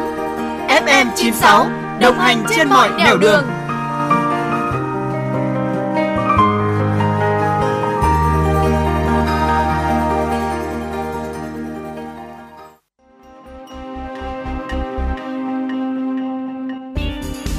giới âm nhạc trên kênh FM96 hôm nay có gì đặc sắc nào? Những ca khúc nổi tiếng toàn cầu, những bản nhạc chạm đáy trái tim, những giọng ca chinh phục cả thế giới sẽ có trong chương trình ca nhạc nhẹ quốc tế. Hãy đón nghe vào lúc 5 giờ 30 và 19 giờ 30 mỗi ngày. Hà Nội Radio Concert, tinh hoa âm nhạc thế giới. Chương trình giới thiệu các tác phẩm kinh điển của các nhà soạn nhạc nổi tiếng thế giới. Với Hà Nội Radio Concert, quý vị sẽ cảm nhận được những điều thú vị chưa từng khám phá trong âm nhạc trên Radio Hà Nội FM 96. Đón nghe lúc 14 giờ và 21 giờ mỗi ngày. Cùng với đó, đôi cánh âm nhạc của FM 96 sẽ cùng bạn bay đến những vùng miền mà bạn chưa từng đến qua chương trình du lịch cùng âm nhạc. Thưởng thức những tinh hoa văn hóa của ông cha để lại trong chương trình âm sắc Việt Nam và nhiều chương trình âm nhạc đáng mong đợi khác. Bật Radio Hà Nội FM 96 để tâm hồn và âm nhạc được hòa quyện cùng thăng hoa. Thưa quý vị, chuyển động Hà Nội chiều nay xin được tiếp tục với những thông tin đáng chú ý. Liên đoàn Lao động thành phố Hà Nội thông tin, dự kiến Tết Nguyên đán năm 2024 sẽ hỗ trợ đoàn viên người lao động có hoàn cảnh khó khăn 1 triệu đồng một người.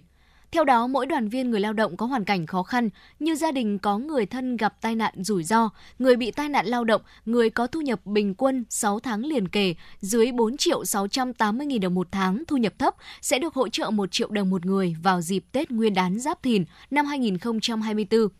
Liên đoàn Lao động thành phố Hà Nội đề nghị các đơn vị giả soát số lượng đoàn viên người lao động có hoàn cảnh khó khăn do bị tai nạn lao động, mắc bệnh hiểm nghèo, bị ảnh hưởng bởi thiên tai dịch bệnh, hỏa hoạn để có hỗ trợ kịp thời. Bên cạnh đó, Liên đoàn Lao động thành phố Hà Nội cũng sẽ hỗ trợ phương tiện đưa 5.000 công nhân có hoàn cảnh khó khăn về quê đón Tết với kinh phí gần 2 tỷ đồng. Tại Trung tâm Hội nghị Quốc tế Hà Nội, Sở Công Thương Hà Nội đã tổ chức lễ trao danh hiệu cơ sở công trình xây dựng sử dụng năng lượng xanh năm 2023 cho 66 cơ sở và đơn vị.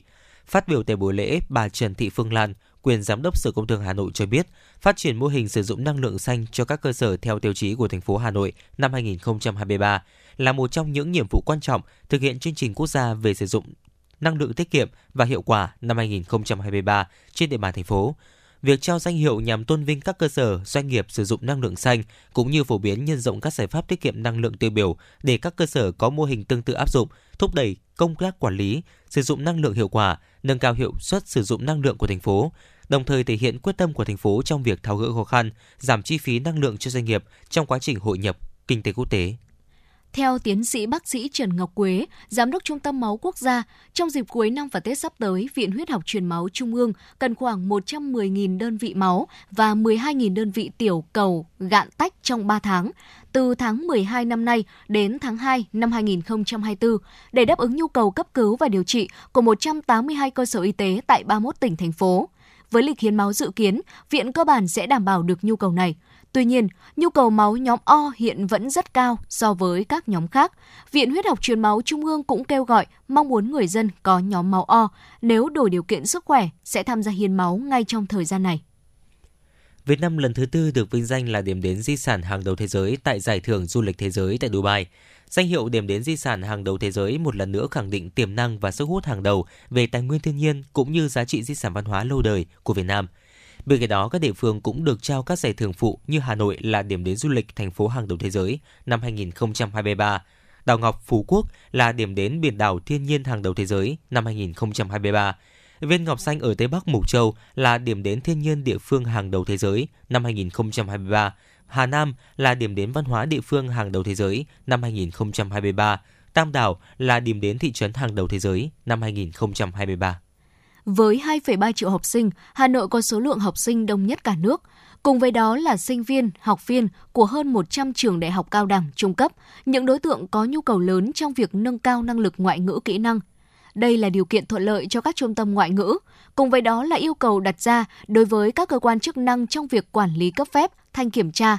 Giám đốc Sở Giáo dục và Đào tạo Hà Nội Trần Thế Cương cho biết, Thời gian tới, Sở sẽ đơn giản hóa các nội dung, quy trình giải quyết các thủ tục, phối hợp với Ban Kiểm tra liên ngành quận, huyện, thị xã, tăng cường thanh tra tình hình hoạt động của các trung tâm ngoại ngữ. Thưa quý vị, dạy học tích hợp ở bậc trung học cơ sở được coi là điểm mới trong chương trình giáo dục phổ thông năm 2018. Tuy nhiên, sau 2 năm triển khai, dù đã được tập huấn tham gia các khóa bồi dưỡng, thì giáo viên và cán bộ quản lý các trường đều gặp khó khi thực hiện. Lãnh đạo Bộ Giáo dục và Đào tạo cũng thừa nhận dạy học tích hợp là điểm nghẽn khi triển khai chương trình giáo dục phổ thông năm 2018. Trước khi thực hiện chương trình giáo dục phổ thông năm 2018, cô Nguyễn Thị Hương, giáo viên trường Trung học cơ sở Phú La, thành phố Hà Nội đã tham gia các lớp tập huấn và hoàn thành chương trình đào tạo dạy học tích hợp. Với chuyên ngành được đào tạo ở bậc đại học là vật lý và thời gian dài dạy môn học này thì việc dạy tích hợp cả ba môn vật lý, hóa học và sinh học vẫn là khó khăn rất lớn đối với cô Hương. Em cũng rất là khó khăn đối với việc là thực hiện các cái thí nghiệm hóa học vì là trước đây là mình không được học. Tuy nhiên là cũng được sự hỗ trợ của các à, thầy cô trong tổ bộ môn thì mỗi một lần như vậy thì các chị em sẽ kéo nhau lên à, phòng sinh hoạt, phòng thực nghiệm ấy để à, các bạn ấy sẽ hướng dẫn mình là làm thế nào cho nó hợp lý. Dù giáo viên nhà trường đã rất nỗ lực trong việc triển khai giảng dạy các môn tích hợp thời gian qua, nhưng theo bà Trần Thị Lệ Hà, hiệu trưởng trường Trung học cơ sở Phú La, khó khăn lớn nhất với các trường chính là phân công giáo viên. Năm học này, nhà trường có 46 lớp với 7 giáo viên dạy bộ môn khoa học tự nhiên là vật lý, hóa học, sinh học, nên phải hợp đồng thêm 6 giáo viên để đảm nhiệm dạy các môn học này. Với khối 6, khối 7 thì ờ, trường chúng tôi cũng đã thống nhất đó là dạy học một giáo viên đảm nhiệm cả ba phân môn.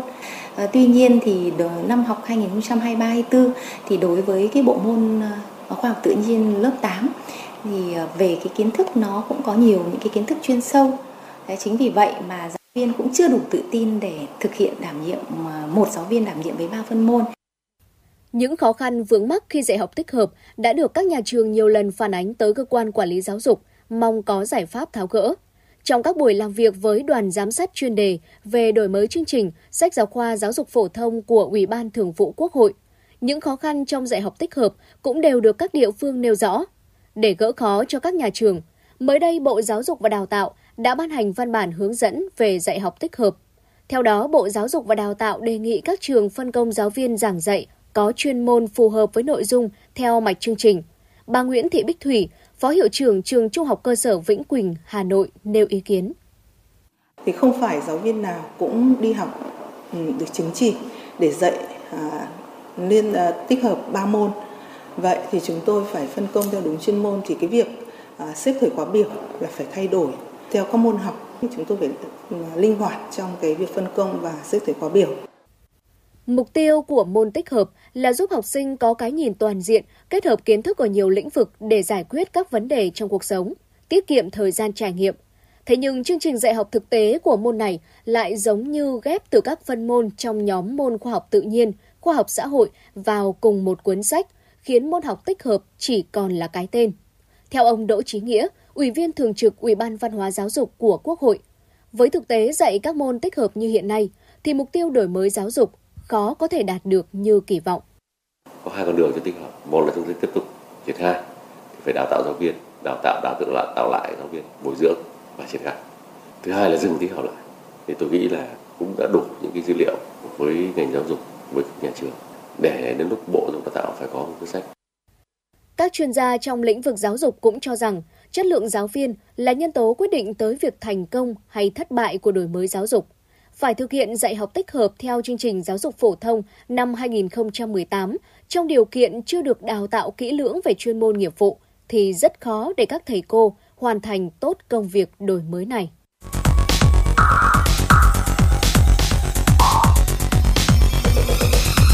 Quý vị và các bạn đang theo dõi kênh FM 96 MHz của đài phát thanh truyền hình Hà Nội. Hãy giữ sóng và tương tác với chúng tôi theo số điện thoại 024 3773 6688. FM 96 đồng hành trên mọi nẻo đường. đường.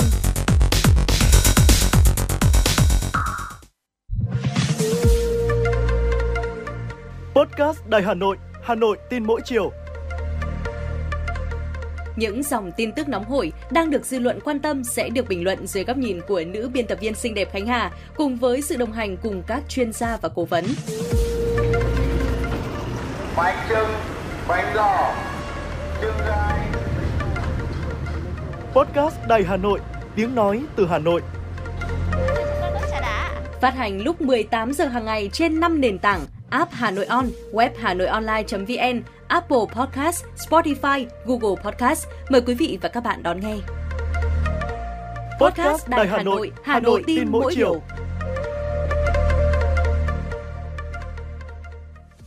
Thưa quý vị và các bạn, Việt Nam đã bước vào giai đoạn già hóa dân số từ năm 2011 và là một trong những quốc gia có tốc độ già hóa dân số nhanh. Số người cao tuổi càng tăng, áp lực an sinh càng lớn.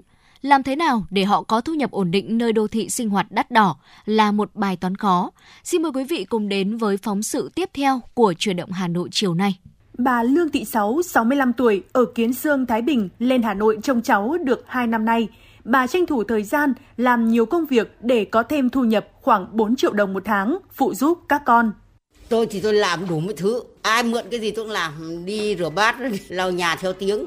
Lúc mải khách thì đi bưng bê, lúc ấy thì vào rửa bát. Đi từ 2-3 giờ sáng lên là tôi làm đến 9-10 giờ là xong bát là tôi về. Năm ngoái thì có việc thì tôi làm thì được đến hơn 40 triệu ấy.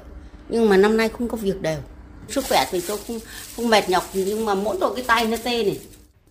Theo thống kê, tại Việt Nam số người trên 65 tuổi là khoảng 11,4 triệu, nhưng chỉ 1 phần 3 trong số đó được hưởng lương hưu, trợ cấp xã hội hàng tháng.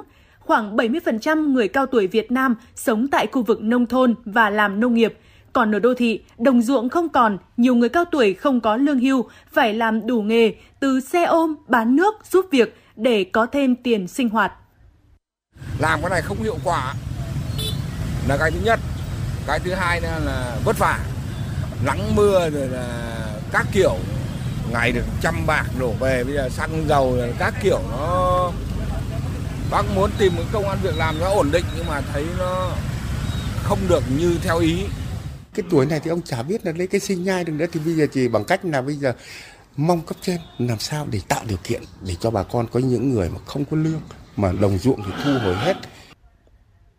Ông Lê Quang Trung, nguyên Phó Cục trưởng phụ trách Cục Việc làm, Bộ Lao động Thương binh và Xã hội đánh giá, việc làm cho người cao tuổi, đặc biệt tại các đô thị là vấn đề cấp bách trong bối cảnh Việt Nam nằm trong 10 quốc gia có tốc độ già hóa dân số nhanh. Giải quyết việc làm cho người cao tuổi như một mũi tên trúng nhiều đích, vừa đảm bảo an sinh xã hội, giúp người già duy trì sức khỏe cả thể lực và trí lực, vừa góp phần giảm thiểu thiếu hụt nguồn nhân lực quốc gia, theo Bộ Luật Lao động và Luật Việc làm, người lao động là công dân Việt Nam từ đủ 15 tuổi trở lên, không giới hạn cận trên về độ tuổi, miễn là có khả năng lao động và có nhu cầu làm việc.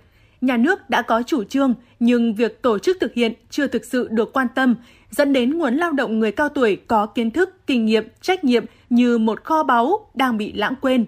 Ông Lê Quang Trung cho biết. Chúng ta chưa có những động thái để chuyển đổi nhận thức xã hội chưa có các cái sàn giao dịch việc làm cho người cao tuổi, chưa có cung cấp cái thông tin về nhu cầu của người cao tuổi trong quá trình làm việc.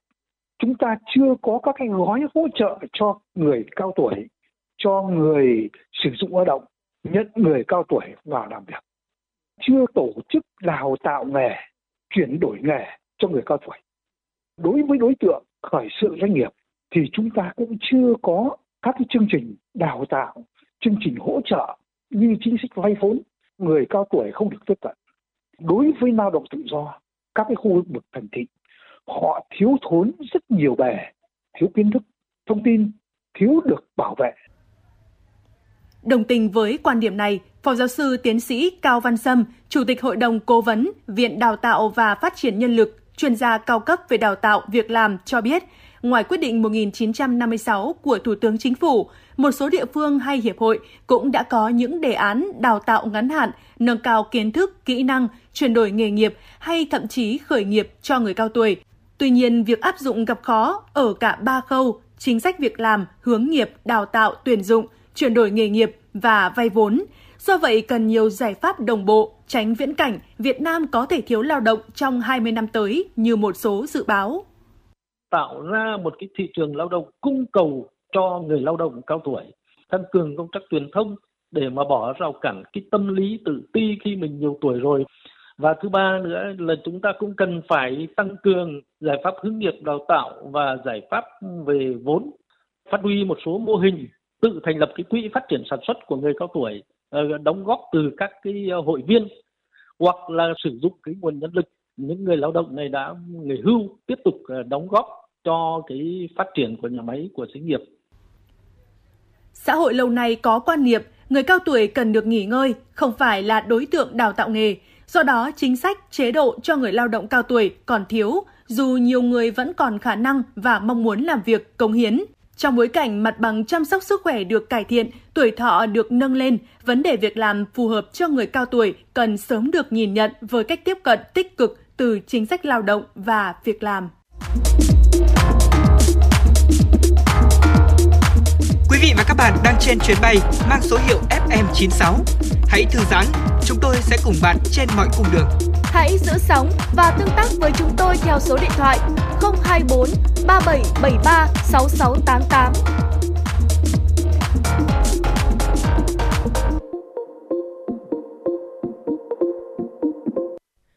Quý thính giả đang nghe chương trình truyền động Hà Nội chiều, chỉ đạo nội dung Nguyễn Kim Khiêm, chỉ đạo sản xuất Nguyễn Trung Sơn, đạo diễn và biên tập chương trình Trà My Thanh Duyên, MC Quang Minh Thu Thảo cùng kỹ thuật viên Bảo Tuấn thực hiện.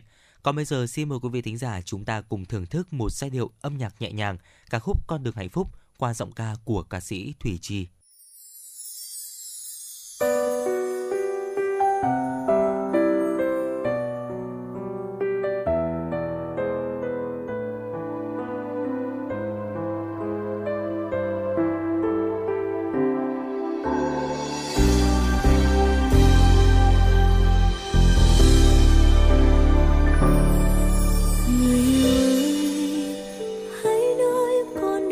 Ơi,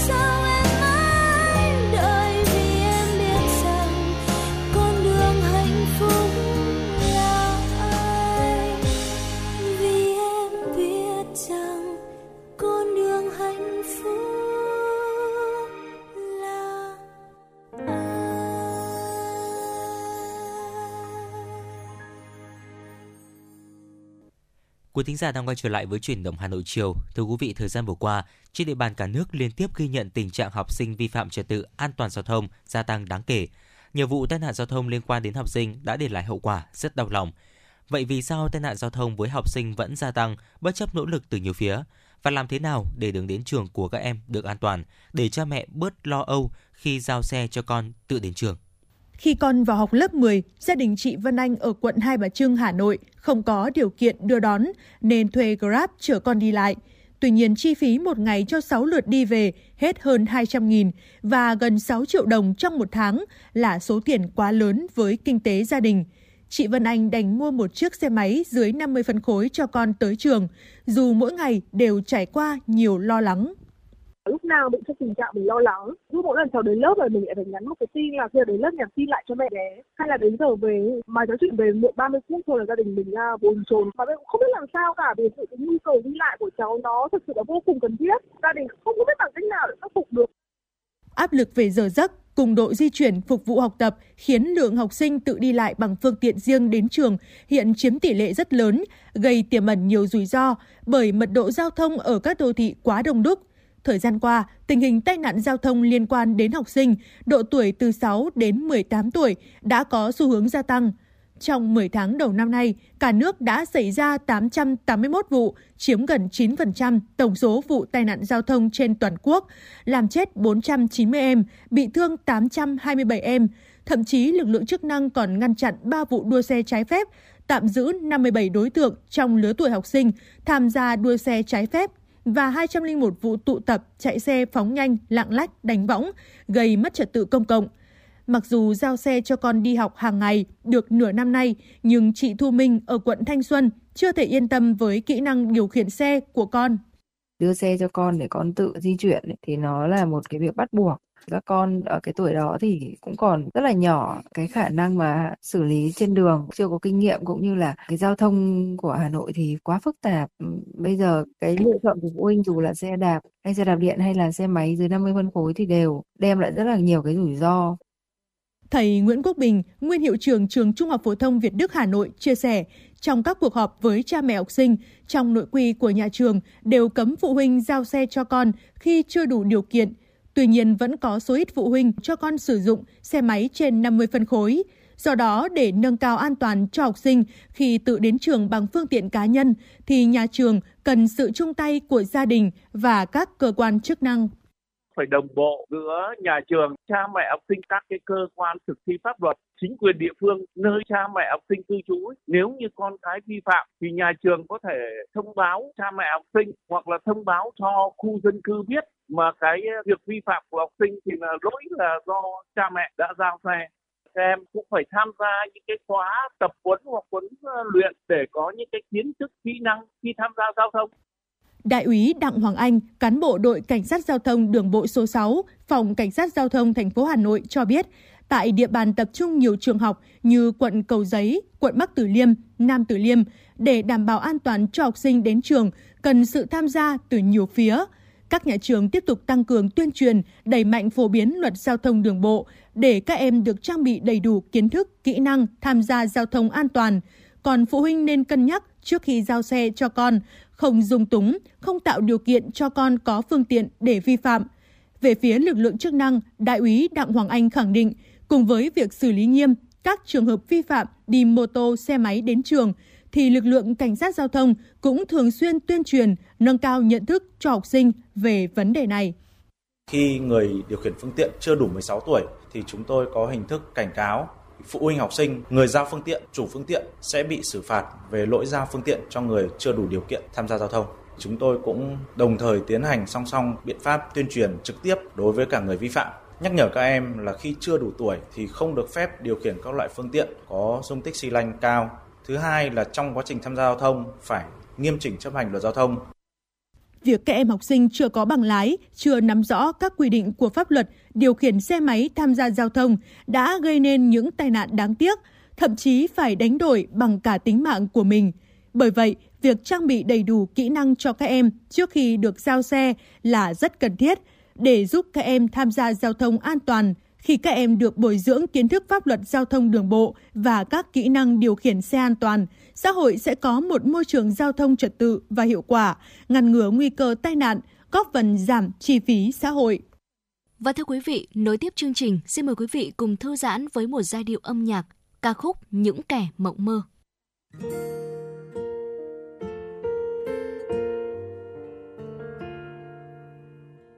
biển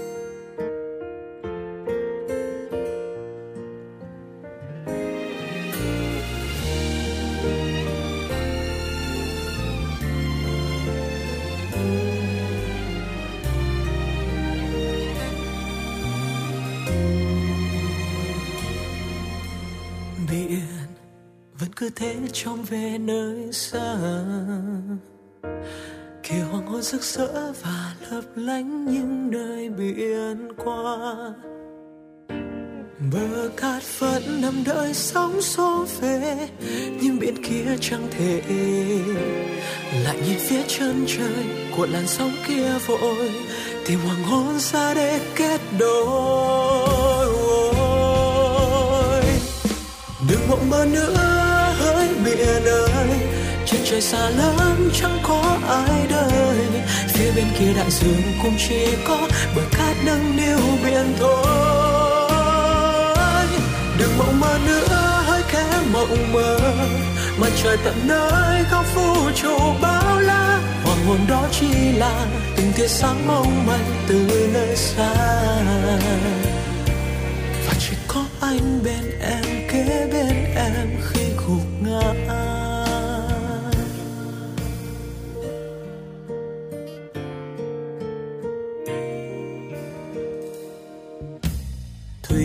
chiều vẫn thế, đây rồi lại vơi.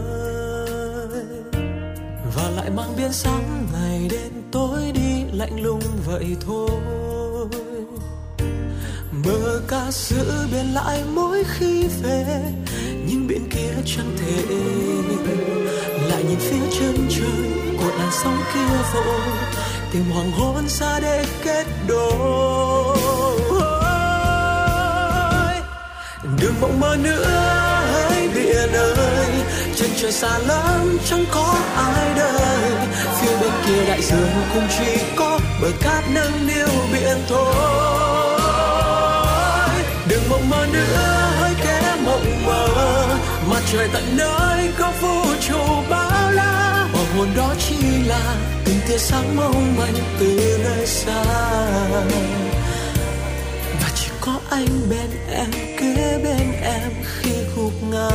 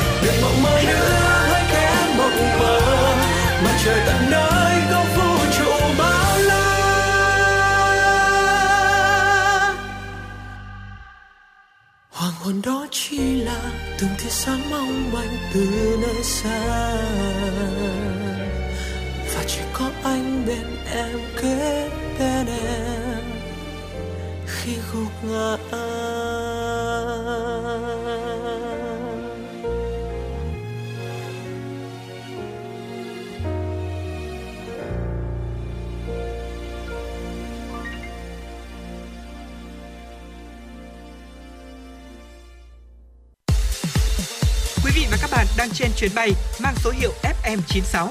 Hãy thư giãn, chúng tôi sẽ cùng bạn trên mọi cung đường. Hãy giữ sóng và tương tác với chúng tôi theo số điện thoại 024 3773 6688.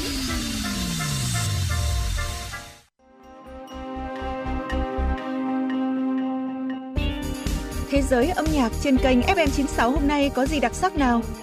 Những ca khúc nổi tiếng toàn cầu, những bản nhạc chạm đáy trái tim, những giọng ca chinh phục cả thế giới sẽ có trong chương trình ca nhạc nhẹ quốc tế. Hãy đón nghe vào lúc 5 giờ 30 và 19 giờ 30 mỗi ngày. Hà Nội Radio Concert, tinh hoa âm nhạc thế giới. Chương trình giới thiệu các tác phẩm kinh điển của các nhà soạn nhạc nổi tiếng thế giới. Với Hà Nội Radio Concert, quý vị sẽ cảm nhận được những điều thú vị chưa từng khám phá trong âm nhạc trên Radio Hà Nội FM 96. Đón nghe lúc 14 giờ và 21 giờ mỗi ngày. Cùng với đó, đôi cánh âm nhạc của FM 96 sẽ cùng bạn bay đến những vùng miền mà bạn chưa từng đến qua chương trình du lịch cùng âm nhạc. Thưởng thức những tinh hoa văn hóa của ông cha để lại trong chương trình âm sắc Việt Nam và nhiều chương trình âm nhạc đáng mong đợi khác. Bật Radio Hà Nội FM 96 để tâm hồn và âm nhạc được hòa quyện cùng thăng hoa. Tiếp tục chương trình sẽ là những thông tin quốc tế đáng chú ý. Hãng thông tấn nhà nước TASS cho biết Tổng thống Liên bang Nga Vladimir Putin nói ông sẽ tranh cử Tổng thống trong cuộc bầu cử Tổng thống năm 2024. Đây là lần thứ năm ông Putin tranh cử Tổng thống Liên bang Nga. Trong trường hợp giành chiến thắng, ông Putin sẽ tại vị thêm 6 năm nữa cho đến năm 2030. Trước đó, vào ngày 7 tháng 12, Thượng viện Nga đã thông qua nghị quyết ấn định tiến hành bầu cử Tổng thống Liên bang Nga vào ngày 17 tháng 3 năm 2024. Dữ liệu chính thức của Trung Quốc cho thấy trong 11 tháng của năm 2023, tổng kim ngạch thương mại giữa Trung Quốc và Nga đạt hơn 218 tỷ đô la Mỹ, lần đầu tiên trong lịch sử vượt mốc 200 tỷ đô la Mỹ. Tại diễn đàn công nghiệp ô tô Trung Nga, lần thứ hai được tổ chức vào tháng 11 vừa qua, Đại sứ Trung Quốc tại Nga, ông Trương Hán Huy tuyên bố quan hệ Trung-Nga đã trở thành một nhóm quan hệ nước lớn với mức độ tin cậy lẫn nhau cao nhất, mức độ hợp tác cao nhất và có giá trị chiến lược cao nhất. Quân đội Na Uy đang triển khai huấn luyện binh sĩ chôn cất đồng đội và đối phó với thiệt hại về lực lượng nhằm củng cố tinh thần của người lính cho các trận chiến quy mô lớn. Hãng truyền thông NRK đưa tin, cuộc huấn luyện này nằm trong khuôn khổ cuộc tập trận quân sự tại thao trường Setermon ở hạt Choms, phía bắc Na Uy. Theo đó, ngoài việc huấn luyện các hoạt động chiến tranh cho binh sĩ, quân đội Na Uy cũng chú ý đến khía cạnh tinh thần của lính trắng, bao gồm cả việc chôn cất đồng đội trên chiến trường. Tổng thống Pháp Emmanuel Macron cam kết rằng nhà thờ Đức Bà ở thủ đô Paris sẽ được hoàn tất phục dựng theo đúng kế hoạch vào ngày 8 tháng 12 năm 2024. Tuyên bố trên được nhà lãnh đạo Pháp đưa ra ngày 8 tháng 12 trong chuyến thăm nhà thờ Đức Bà và thị sát công tác trùng tu sau khi vụ hỏa hoạn nghiêm trọng ngày 15 tháng 4 năm 2019 đã phá hủy nhiều phần quan trọng của địa điểm lịch sử này. Ở thời điểm hiện tại, ngọn tháp mới của nhà thờ Đức Bà đã hiện lên sừng sững dù chưa tròn vẹn trên nền trời của thủ đô Paris. Công trình này dự kiến sẽ được hoàn tất khi kinh đô ánh sáng đăng cai Olympic năm 2024. Trên thị trường New York, tỷ giá đồng yên Nhật so với đồng đô la Mỹ đã tăng lên mức cao nhất trong 4 tháng qua, dựa trên đồn đoán rằng Ngân hàng Trung ương Nhật Bản có thể điều chỉnh chính sách nới lỏng tiền tệ, vốn được áp dụng từ lâu. Có thời điểm tỷ giá đã lên mức trên 141,5 yên đổi 1 đô la Mỹ. Đây là lần đầu tiên tỷ giá đạt mốc 141 yên trên 1 đô la Mỹ kể từ tháng 8 năm nay. Việc tỷ giá đồng yên tăng mạnh trên thị trường New York diễn ra sau động thái tương tự trên thị trường Tokyo hôm 7 tháng 12 vừa qua. Trước đó, Thống đốc Ngân hàng Nhật Bản Ueda Kajuo cho biết tình hình sẽ trở nên khó khăn hơn trong dịp cuối năm và đầu năm 2024. Các nguồn tin thị trường cũng chỉ ra rằng lãi suất dài hạn tại Mỹ đang trong xu thế giảm, trong bối cảnh nhiều người cho rằng đã tăng lãi suất của Cục Dự trữ Liên bang Mỹ Fed đã ngừng. Thưa quý vị, nếu quý vị đang tìm kiếm một bảo tàng mỹ thuật không bị bó buộc bởi không gian và thời gian, nơi công chúng yêu nghệ thuật có thể cùng lúc tham quan và chiêm ngưỡng nhiều triển lãm với phong cách nghệ thuật khác nhau, thì không gian triển lãm mỹ thuật trực tuyến và S là lựa chọn lý tưởng. Đây là sản phẩm công nghệ số do Bảo tàng Mỹ thuật Việt Nam và công ty công nghệ Vietshop Pro phối hợp xây dựng, vừa ra mắt sau 2 năm triển khai. Ghi nhận của phóng viên truyền động Hà Nội. Chỉ cần truy cập vào trang web vnfarm.triển lãm số.com khách tham quan nhanh chóng bước vào không gian trực tuyến được thiết kế độc đáo với sự kết hợp giữa mỹ thuật cổ và đương đại. Ngay bên trái trang chủ hiển thị 10 không gian trưng bày với nhiều chủ đề phong phú như sắc xuân, con đường độc lập, ký họa kháng chiến miền Nam, mắc lỗi, khoảnh khắc để người xem có thể lựa chọn tham quan.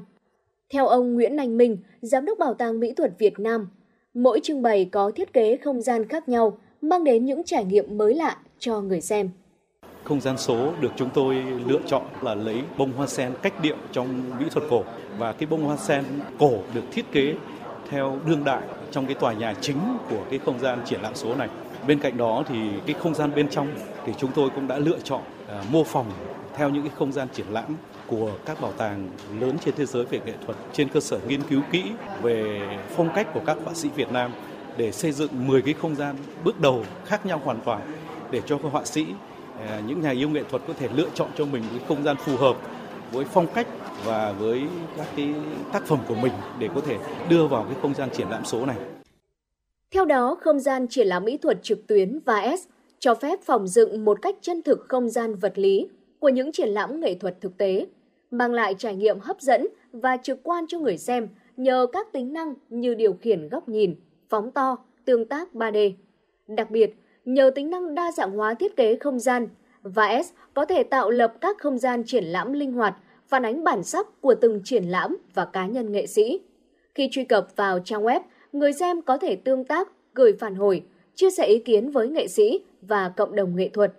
Nhờ những tính năng linh hoạt này, VAS không chỉ giúp nghệ sĩ giới thiệu, quảng bá, lưu giữ tác phẩm của mình, mà còn kết nối, tăng cơ hội gặp gỡ công chúng yêu nghệ thuật và các nhà sưu tầm trong nước và quốc tế. Họa sĩ Lê Thiết Cương và họa sĩ Phạm Ngọc Mị chia sẻ. Trong cái thời đại số này nếu mà mình không tận dụng được nó thì thật là lãng phí.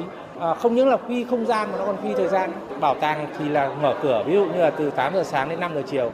Cái triển lãm ấy không chỉ diễn ra trong một tuần tại đây mà triển lãm đó có thể là tùy theo mức độ quan tâm của những người yêu nghệ thuật mà có thể là một tháng hoặc hai tháng. Một cái người ở châu Âu, người ta có thể nửa đêm người ta vẫn vào người ta xem được. Đấy là một cái lợi thế nữa. Mình cũng rất mong muốn ờ, vừa bày ờ, triển lãm trực tiếp và sẽ có triển lãm online nữa để cho tất cả mọi người đều đến để xem và thưởng thức được những cái tác phẩm của mình nhiều hơn.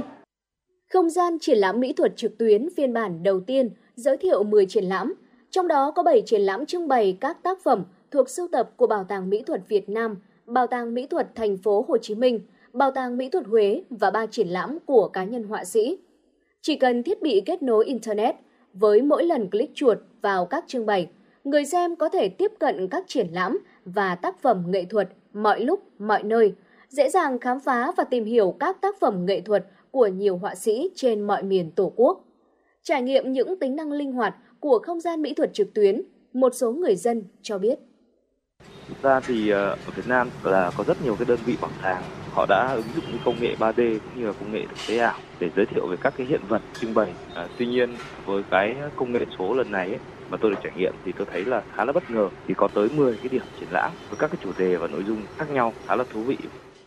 À, mình thấy là cái không gian uh, triển lãm mỹ thuật trực tuyến này rất hữu ích cho những người mà ở xa ví dụ như là không đến xem triển lãm trực tiếp được thì người ta có thể à, vào phòng triển lãm tham quan của các họa sĩ Đánh giá cao hiệu quả của công nghệ số này, các chuyên gia trong lĩnh vực nghệ thuật cho rằng VAS vừa quảng bá các tác phẩm nghệ thuật, giúp các nghệ sĩ lưu giữ các tác phẩm của mình trong không gian số, vừa giới thiệu nền văn hóa nghệ thuật Việt Nam đến công chúng trong nước và quốc tế.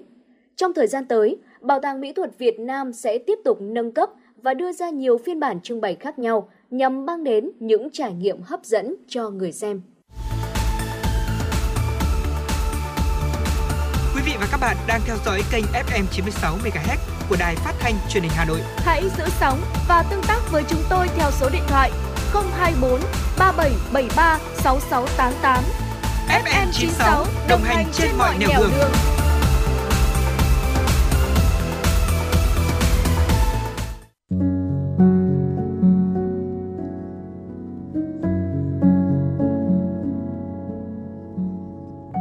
Postcard Đài Hà Nội đọc truyện đêm khuya. Những cuộc đời, những số phận, những câu chuyện từ hiện thực cuộc sống, cả những hồi tưởng, ký ức về một thời chưa xa. Tất cả sẽ được gửi gắm mỗi ngày một số trong chương trình podcast Đọc truyện đêm khuya của Đài Hà Nội. Ở đó, mỗi câu chuyện của các nhà văn nổi tiếng Việt Nam và cả những cây bút trẻ sông sáo sẽ đưa quý thính giả xa gần đắm chìm trong những không gian và thời gian khi thì hư ảo, huyền hoặc, lúc lại chân thực đến bất ngờ, để rồi khép lại mỗi tác phẩm luôn là tình người, là sự tử tế, là tính nhân văn lan tỏa trong đời thường và thậm chí đôi khi còn là hồi chuông cảnh tỉnh những phận người lầm lỡ để định hướng con người đến một cuộc sống tốt đẹp hơn.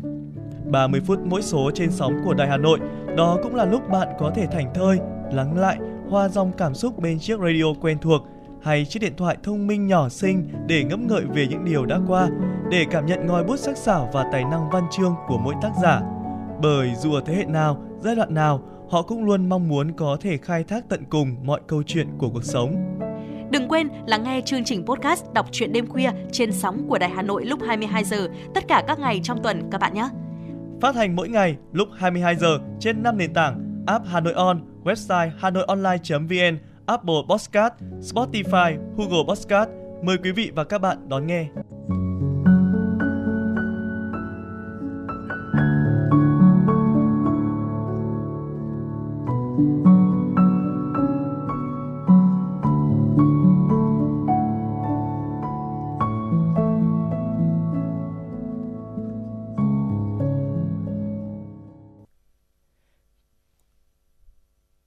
Quý thính giả thân mến, tới đây thì thời lượng của truyền động Hà Nội chiều ngày hôm nay cũng xin phép được khép lại.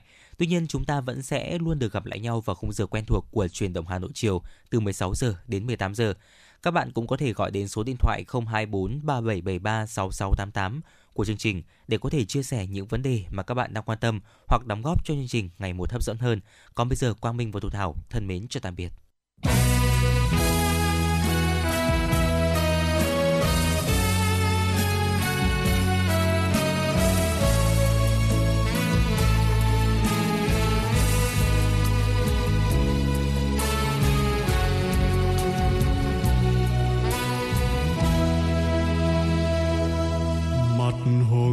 Vẫn lung linh mây trời, càng tỏa ngát hương thơm hoa thủ đô đường lòng xó thanh thang năm cửa nghe tiếng cười không quên niềm thương đau.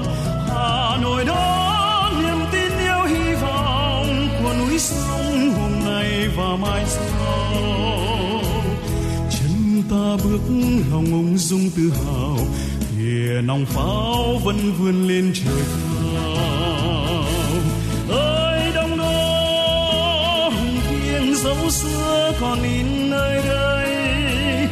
Ơi, thăng long, ngày nay chiến công rạng danh non sông. Hà nội mến yêu của ta, thủ đô mến yêu của ta. Ta ngồi xa mãi